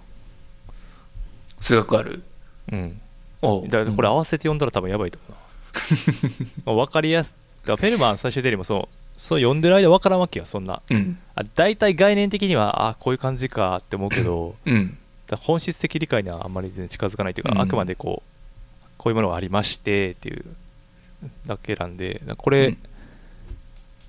この数学ガール合わせ読みしたらなんかより理解が深まりそうですねじゃあこの冬はフェルマーの最終定理の冬にしようかな。 いや別にそんなことしなくていいと思いますけど まあまあまあ、うんそんな感じですねサイモンシーンおすすめですうん。それな、それもちょっとそろそろ読まないとな。俺があんなにリアルをしてるから。まあでもちょっとねボリュームがあるんで まあちょっとなかなかって感じですけどはいあとは逆になんか話したいことありますかこんな上げてる中でうーん、大体話したけどな、何が後残ってるんやろ。ああ。映像系で言うとシリコンバレー。ああはいはいはいはいはいこれ今シーズン6がアメリカやと今先週末で終わ完結してんけど、おうん、で俺日本語で見たかっ日本語字幕で見たかったからアマゾンで出るのを待とうかなと思ってたけどあのスターチャンネルでもまだ出てこなくて、あ出てないんやうん、まだ1月の予定見ても入ってないから、まあ、まあまだ結構かかりそうな気がしてうてんで、まあ、ちょうど休み入ったし うんそうあの見ようと思って昨日にはあのアメリ英語字幕で読み始めて、そう面白いね、えーまだだえっと、全部で7話かな今回最であー7話でも完結やけど最初の2話だけ見て、完結か、まうん、結構前のシーズンに続いてけあのしシーズン5あたりで結構シリアス感強まってきたようんうんそうそうやけどほんまに今のこのテック業界が抱えてる問題なんか、まあ、特にその個人情報とビジネス、うんうんうん、の話を結構深く切り込んでるテーマで、でもまあその場面場面で笑うところはあるし今のシリコンバレーあるあるみたいなうんうんうんところで面白いのもあるしのもあんねんけど結構テーマ自体はすごいまだ全然答えがないその今かなりもあんその現実世界で問題になってる部分、うんうんうんその Google だったり Facebook が、えっと、ものすごい数のその、まあ、人の個人情報を持っててそれを、まあ、例えば広告に使ったりしてお金を稼いでるっていう状態、うんで、まあ、それはいいいいことなのか悪いことなのかうんうんうん、じゃあそういうビジネスを他もやるべきなのかだったりとかっていう部分のテーマにあとーこの最初の2話では結構切り込んでる、ううんんあのシーズン5もそうやんそのそういうのに左右されないその独立した分散型インターネットを作るっていうのが、あの主人公の目指してるもの、うんうんうん、やったけど、まあ、だからそことその相反する。まあ、まあもうお金名指しで、そうそう、うん Google とか Facebook とか名指しで出てくんねんけど、そのドラマの中で。あそうなん そうそうそうそう。今までなんかぼかしたのねそのグあー Google っぽかいなえだって Google っぽい会社やってあの何でもやってるフー会あそうそうそうそうそう。フーリーも出てくるし、Google、Facebook、Amazon とかも出てくる。えうーんと初めてやんな多分あそういうなんかリアリスティックな今の問題を取り上げるにはやっぱ実名屈指っていう感じだったうのんかな、まあ、実名、今までも出てたけど、多分今までより具体的にこうその会社のことが言言及されてるっていう感じは確かにある。うん、なるほどな特にあのトレーラー、もうトレーラーからそうやから、あれやけど、もういそのこのシーズン6の1話目がいきなり法廷のシーンやねんけど、うんうんそれがちょうどあの Facebook の個人情報の話あーはいではいマーク・ザッカーバーグが呼ばれた時のまあオマージュとい うかそうになっててうんいやーなんかアメリカとかってそういうのをすぐやるのめっちゃいいよななんかこういじるという かさちなんていうかこうすぐにこうエンタメにこうしょ昇華していくところはすごいなと思うんですね、えーまあ、いや特になシリコンバレーは結構ぶっ飛んでるドラマやからその辺ズバズバやりやすいっていうのもあるのかもしれんけどねうんいやー見たいけどそうやななかなかちょっとまあ年内まあプライムはないやろなスターチャンネルで多分年年内というか2020年内にリリースされるそうな、されるのではと思うんですけど、うんそうやまあそんなそんなに遅くならないと思うけどな、うんそうでも日本でそんな人気ないからな多分そうてか意外とそうなんやなと思って、うんあのゲーム・オブ・スローンズはさすぐ出てたやんうんで同じ HBO やしそれ同じぐらいのペースで出るのかと、まあ、ゲームオブスローンズほど人気じゃないのはもちろん知ってるけど、うんそこまでやっぱうん見てる人もでもプライムにあるから見やすいドラマでかつうん面白いやつなんですけどね、これうんまあ、まだ見てない人は今からプライムでシーズンそう5ねまで見たら見終わるそうそ頃うそうにはシーズン6が見れるようになってるんじゃ、うんんうん山田でも1から5まで一瞬で見てたけどあれはそうやなそうほんま一瞬で見てたな、うんほんまに1週間ぐらい見たいなあの寝食忘れて見てましたね帰ってきてすぐつけてみたいな、洗い物しながら見てみたいなお風呂で見てすげえなそれで、うんあでもおお正月あるんでねみんな確かに確かに暇だと思うんで、うんいいと思いますけどねそれシーズン6も、まあ、まだ全部見終わってないけどうんうんいだいぶ面白いやー、いいテーマに切り込んでるなと思ってまあ、どういう着地するのかも見,、うん見ものですよねうん、なんかそのツイッターとかでこう反応を見てる限り最後の終わり方すごいなんか良かった面白い面白いっていうのはその興味深いそうそうっていう意味でいい,、うん、いい展開みたいやけどうんうんじゃあゲームオブスローンズとは違うんじゃん ゲームオブスローンズの時めちゃくちゃ叩かれてたからあそうなんやそうなんだこれはみたいな、あとまあそのネットフリックスとかにたまにあるあの打ち切るかどうかわからないままいいくんじゃなくて今回がファイナルって決まった上でやってるから、ああなるほど、まあ、着地させやすいっていうのもあるのかもしれないけどうんうんなるほどそんなとこですかねドラうマ、んああとまあクイドラマでいうと「クイア・アイ・ジャパン」すごい面白かったんでああおすすめですよめっちゃ感動するって聞いたけどいやーえぐいっすねちょっともう特に1話目がああ、き1つか話っ目、たな一話目ね、10分だけ見て止めた。ああいやほんとねなんかいや食い合わせいいのは分かってたけどまあそもそもあんまり自尊心高くないじゃないですかうん。全体的にね、うん日本の人うん。まあ、そういうくくり方も果たして今やダイバーシティがある中で正しいか分かんないけど、まあ、国民性として多分そんなに高くない方だと思うんですよ他の国と相対的に見た時には、うん。まあ、それとの親和性このクイアアイのメンバーとの親和性の良さはすごいですねやっぱうん。うん、なんかんもう善は泣いちゃうねすごいあな、ーそれそれは見ないとな。うんなんかいやいやなんかやっぱこっちに住ん日本に住んでると、まあ、暗いとこ見えるじゃないですか当たり前ですけどうん。まあそういうの、まあ、外から見たら多分いや別にそうかもしれないけどっていうそうかもしれないけどいやじゃあ自分はどうするかまず考えないと良くなくないみたいなことを回があるんですよ、うん。まあ、それとかああもうほんままさにやなみたいななんかぐちぐち言っててもしょうがないっていうか結局まああのシリーズって自分が何かドゥしてこう自分を愛せるようにならないと意味ないんですよ人生みたいな話じゃないですかうん。端的に言ったら、まあ、それがですねもう異常な響き方しました、うねん特に日本人っていうなるだけで、うんなんであと水原希子も出てますし渡辺直美も出てるしそう、冒頭のシーン見たけど、そう、うん水原希子、まあ当たり前やけど、英語もめちゃくちゃうまくいいし、うんそう。彼らとのこのコミュニケーションのシーンとか見て、やっぱすげえなと思って。渡辺直美もすごい良かったですねやっぱね、うんその彼女もその、まあビジュアル的にそのいわゆるファット系なんで、うん。まあそこの葛藤みたいな話とかうん。すい。ごいしてて、なるほどなみたいな、あの人、むしろそういうところがこっちで認められて、ちょっと人気出てきてるからね。あそうでしょだってうん今、もうインスタグラマーフォロワー数世界を代表するインスタグラマーみたいなあ感あじもでうすそかんらなんやってんねや、そういうレベル感なんで、うん、確か普通にこっちの広告とかに出てくるもん、に、うんうんうんあうんそうギャップの広告とかやったしねう確かねんなんで、まあ、そういう意味でもすごいおすすめですねいやえ今さこのジャパン編除いてシーズン4まであるんやっけ5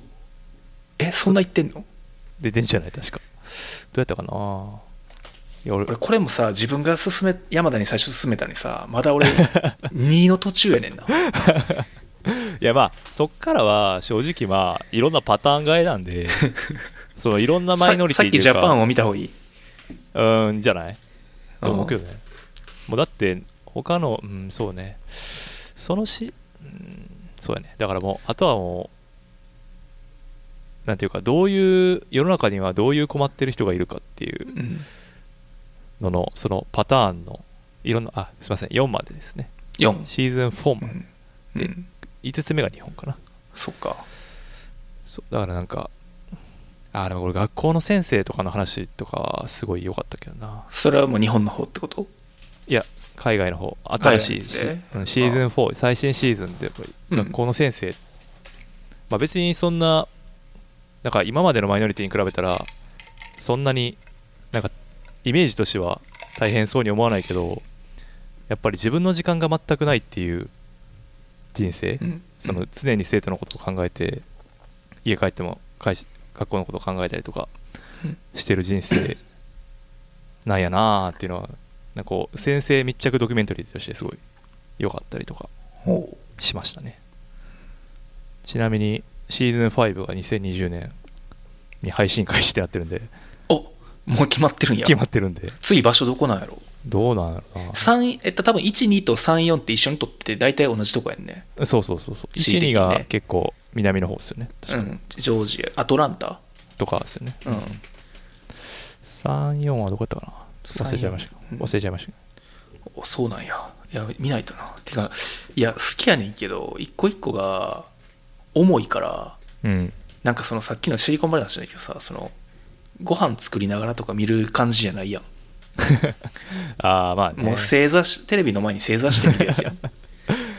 そうねなんかそうすごいそうカジュアルな時もあるけどうん、やっぱり本質的なメッセージが割とシリアスやからねそうやしなんかビールとか飲んで酔っ払った後とかに見る感じにもあなーれ気分にもならないし確かにねそう割とな見るのに覚悟いるねんなうん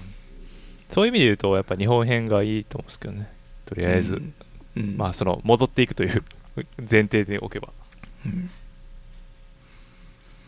そうやなはいもうあのいやこれ多分食い合い良すぎ問題はやっぱ多分結構あってうんあの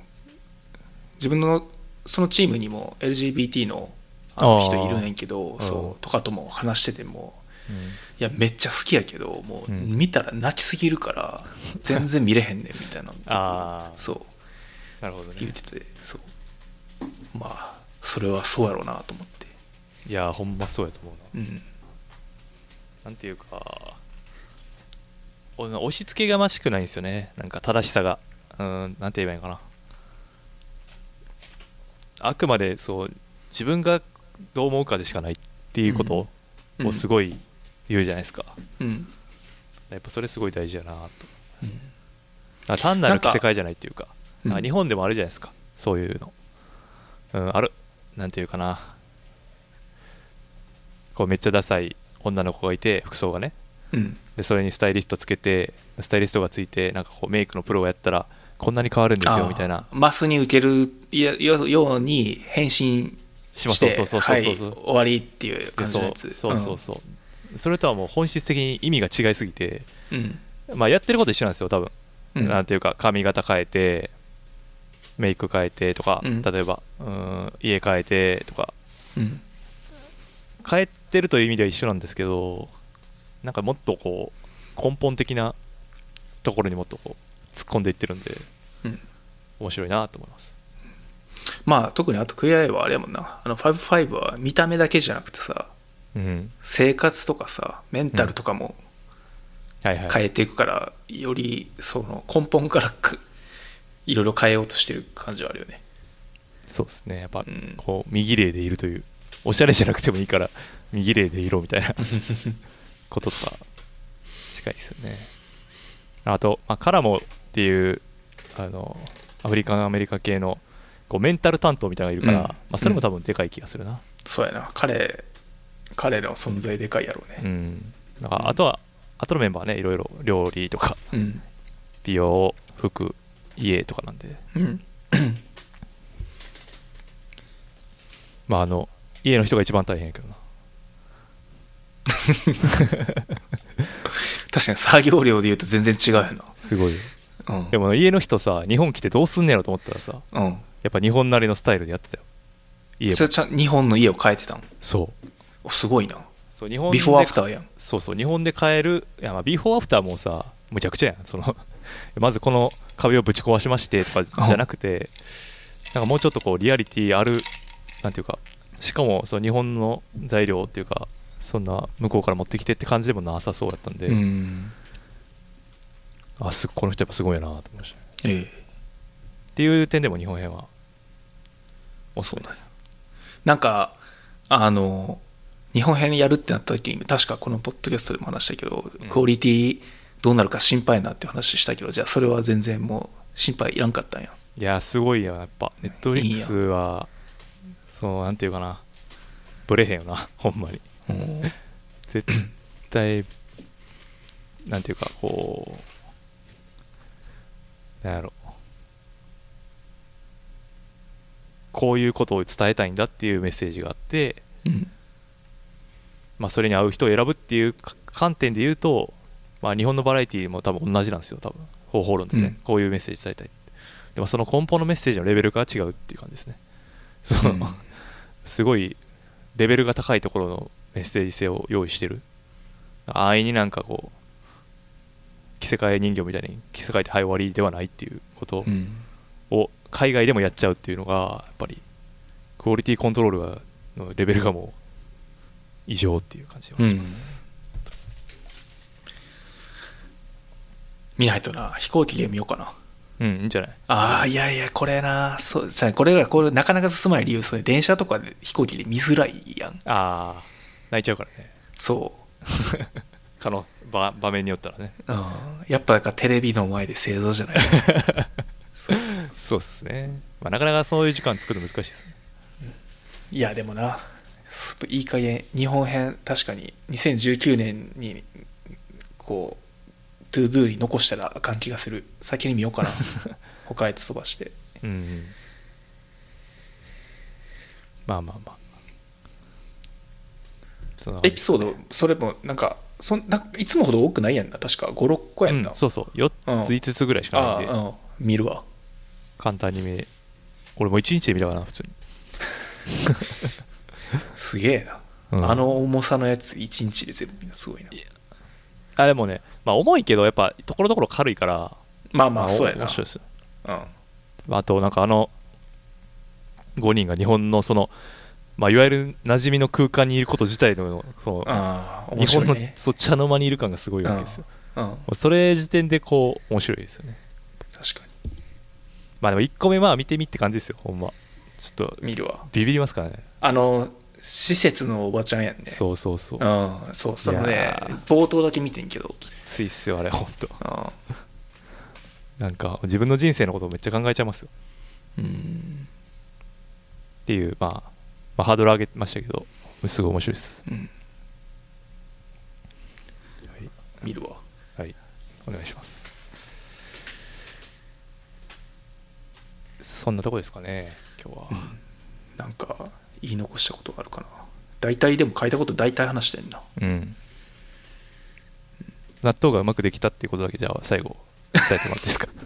確かに前回からのアップデート、うん、フォローアップで。うん、え前回ってできるけ納ど、豆が納豆が臭くなるか部屋が臭くなるかの二択しかないっていう話だったっけそう、そんな感じだった。そそうれそれ。うん、で、まあ、あの時山田にその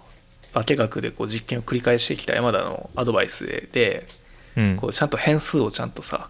うん。考えて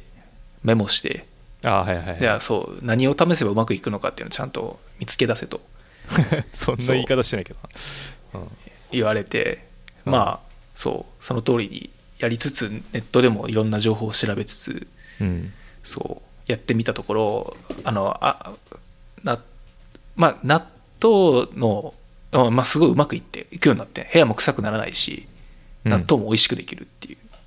うんうん。でもういよいよだから大量生産体制に入って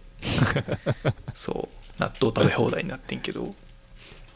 うまくいってよかったね。うんなんかね鍵はねやっぱね温度温度とあと納豆菌の栄養ための栄養、うーんっていうところでな納豆の作り方って大豆茹でてうん。でそこに、まあ、納豆を入れても市販の納豆を入れてもいいけど俺はそのアマゾンで納豆菌の粉末が買えるからうんそれを買ってそれを入れててんけどうんその納豆菌の説明書にはそのまあ一番何が大変ってふ普通の雑菌が入ってしまうと納豆菌が増えるまでにただの腐った豆ができてしまう、うんうんうん、でそれが問題一番のリスクでうんだからその雑菌が入らないようにすぐ頑張らないといかんねんけどだからその納豆菌を入れる時も納豆菌の粉を水に溶かさないといけないねんけど普通のあー水やったらあの雑菌が増えかねないからうんうん熱湯を冷ましたああ、えっと煮沸液うん液みたいな。に納豆菌を混ぜてうん。でな茹でた納豆あー大豆に混ぜるそうやねんけどやっぱりこう冷ます納豆菌って特殊でその100度超えてもうん。なんか胞子の状態にななるというか死なない、うん。うん、だからその熱湯にそのまま溶かしてしまった方がえっと、他の菌は確実に殺せるしなるほど。納豆菌もその胞子の状態になった後のこのなんか増殖パワーがすごいらしくてうん。そうその方がいいっていう話をスウェーデンかどっかで納豆を作った人スウェーデンかなんかにはにの大学に留学してた人ああ。なるのほどの現地での納豆作りのだから海外在住日本人みんな納豆これ試行錯誤しがちやから で、まあ、この人はこのサイエンスの人やし信用できるなと思って。そうその人のそのノウハウを見てうん。納豆菌をな熱湯で溶かし溶かすっていうのと、うん。あともう一個はその、まあ、基本的にその納豆っていうのは大豆中に含まれるまあうん。でんぷん質をそのはいはい分解して自分の栄養にして納豆菌も増縮していくねんけどうん。でえっとそれだけだと弱くて最初に少し砂糖を入れるほーえーと、そのあまだ納澱粉豆菌が少ないそうそうあだからまあでんぷんではない。糖うん糖かなあ、糖か。そうか。うん糖糖ね。そうそうう。んでんぷん分解した後の糖ってことそうそうそうそうそう、あはいはいだからまあ直接だから分分解されそうたそものが直接うになる。からうんうん。うんだからその序盤の納豆菌がまだ弱い時のその納豆の栄養になるおーから納豆菌が増えやすくて他の場合菌が増えにくい他の菌が増えにくいなんかそう、序盤のブースターみたいな。そうそうそうそうそうそうへえ。っていうのを、すえっと見つけてそれそのその2つのノウハウ同じ人が書いててんけどさっきの、うんそうスウェーデンの人か。そうで試してみたらめっちゃうまくいくようになってへえ。すごいな、やっぱ。うん、でもそれってねパッと調べて出てくるどの作り方には一切書かれてないねその辺の話ってああ、その、あ、Google 検索でいう深いところにあるやつ。そうそうそうそうそうそうそう、へーほんまにそのヨーロッパの学生かなんかの博士の人のうんうん個人ブログにちょっと書いてあったから、ああやっぱその辺がまだまだちょっと SEO 的にはいけてないですねそう 真の俺的回ににははそれがもう一番そう一番価値のある情報やってんけど、なるほどうん、えでもそれによってそうもうめっちゃうまくいくようになったー、じゃあもう食べまくりでうん、山田もぜひ試してみていやこっちも100円以下で買えるんでいえや大丈夫ですっぱ自分で作る良さあるやんあでもあ俺も日本にいたら納豆は作らないやろうなうーん他のもん作るかななんかちょっ と同じ時間使ってでもぬこかのぬか漬けとかいいっすけどねああ今ぬか漬けやってますようちは、確かうんにぬか漬けなぬか漬けはこっちにいる日本人もよくやってるな俺はやってないけどうんいいと思いますねなんか無印のぬかぬか床うん、うんは結構なんか何そんな毎日かき混ぜなくても大丈夫みたいなうん感じなんで、ぬか漬け初心者にはおすすめですね OK あのもう切ってぶち込むだけなんでうんそれってそのなんていうぬか床自体はさどれなんかどれぐらいの期間使えるもんだそれはあんまりよく知らないですけど 長いいや別にちゃんと使ってれば使えるんじゃないずっとうんどうな日の本から買って帰ってもいいやろうないい気がするうん無印のがなんかいいって出出てました試してみようかな、はい超手軽に作れるえー野菜は安いからなアメリカああそうなんやうん何やったっけなはいそんなとこですかね、今日はそうやねもう納豆の話は多分続報はないからこれでちょっと完結いや別にけど待ってる人そんなにいないと思楽うし楽しみにしてくれてた人 たちがちょっと悪いけどまあなんか困ってる人がいたら聞けばいいんです よねまあでも今の2つでもう大体うまくいくってことですねそうえそう自分で作った方がうまうまいとかあるわけやっぱさあ一緒はああいや味はどうもうねもはやああでも売ってるやつより完全にうまいとは言わんけど、うん遜色はないしなんかでもななこう出来たてほやほやなわけやからさ、まあ、だそっちの方が美味しそうに思うけど出来たてほやほやって言ってもだってさ自分その発酵時間はあるからなえーでもそまあそうやけど、うんそうスーパーのはさこまあまあ何日置いてあるか分かうらへん分からへへん、んからねうん、まあえっとねか自分で作った方がいいのはあの一個、ま、豆がうん結構日本のさ大納豆用の豆ってすごい小さいのが多いやんうんでも俺結構食べ応えのあるお大きい豆の納豆も好きでああーはいはいはいそうそうで普通にだから大きめの大豆で作ったからてか多分納豆用のちっちゃい大豆ってあんまこっちは売ってないのかもしれないけど、うんだから多分そういう意味ではな豆の食べ応えがあるっていう良さはあるっていうのと、なるほどあとアメリカの納豆って全部冷凍品やねうんあ言ってたねんだからそうそうあのだからちょっとやっぱ食感違うねんな日本で買う納豆というんなんかちょっとこう豆がしぼんでるというかうんうんちょっとパサパサしてる感じがあって全然問題ないけど気になる人は気になるうんうんけどそれがないかああら、うん、じゃあもう完璧な納豆ねそうあとは日本やってやっぱさあの1パック以上分以上の納豆を食べる機会ってあんまないやん1食で、ああないですね、ううんんないないよほどそのパック2個開けて混ぜるとかやったら別にできないことはないけどそれはもう貴族がやることでしょ それがもうだからあでかいタッッパーとかで作って食べ食べたいだけ器に持って食べるから そんな食いたいなとやっぱそれが分かれへんねんなそうみんな好きよな、あの好きな人いるよなやっぱな、うん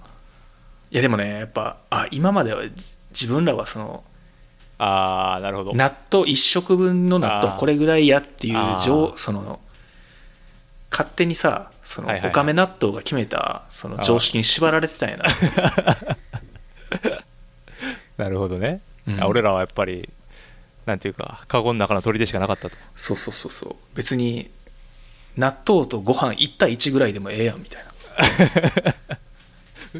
それどうそれやっぱおいどういう感じなの1対1、うんいい感じ1対1でもまあできるそうあーだから自作することによって、なるほどねうんあの、米ご飯のと量ほをぼ減ら同す量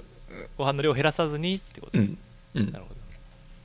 でも大豆やし発酵食品やからまあうん体には悪くな悪いもんではないああそうねからたくそさう食んそうべてもねうんまあ、1対1ゃはさすがに自分でもやらないけど、まあ、なんか極端な話そうそういう確かに自由な納豆の使い方ができるから自由な納 豆うんなるほどまあじゃあ素敵な納豆ライフが、うんまあぜひ試してみてそうやなちょっと暇になったらやろうかな、結構感動するで自分でできたらああやっぱそうやんななんか、うん発酵食品でそうやって出来出来上がった時感動するよね多うんちょっと手間かかるからな分ねうんやっぱしかもそのめっちゃ失敗しやすいっていうかさそのめっちゃまあだからお菓子作りとか近いんでしょうね多分お菓子作りもあなんか言うじゃないですかその分量をちょっとで間違えるとーうんなんかこう とんでもないことになるっていうのと一緒で、うん納豆もなんかそういう細かなそのささっきの部分であったりとかうんそういうところをきケアしないとたちまちを失敗してしまうっていう意味で言うとせやねんなやりがいと達成感はあるでしょうねいなんかできた出来上がりが当たり前になってるもんねそのお菓子とかも納豆とかも、ああそうねうん、それをあのこう自分でコントロールして作り上げたっていうそ常識に縛られるとよくないからねううん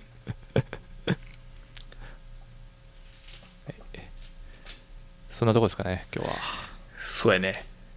まあ、だいぶ書い、うん、書いノート書いてたの大体大体いったね今回行きましたねいいペースで喋ったいいペースで喋れた、うんちょっと僕はリアルを早々に読みま読みたいと思います、今えから、ーっと俺は何だっけ悔やいかそうです、宿ね、題宿題悔やいはい やりますいや別に宿題じゃないですけど 見たいと思ったら見ればいいはいはいあとあれや数学ねフェルマーの最終定理ああはいはいそれねうんまあで俺まあ両方ともかなまあどっちもおすすめですけどねちょっと冬休みの宿題でやりますはい僕もリアル読みますじゃあ今日は以上ということでせやねお忙しいところありがとういえございいましえたい朝からありがとうございましたえまた年末あ会わないかまたどっかそうやねでいいっすえいお疲れっしたお疲れ様です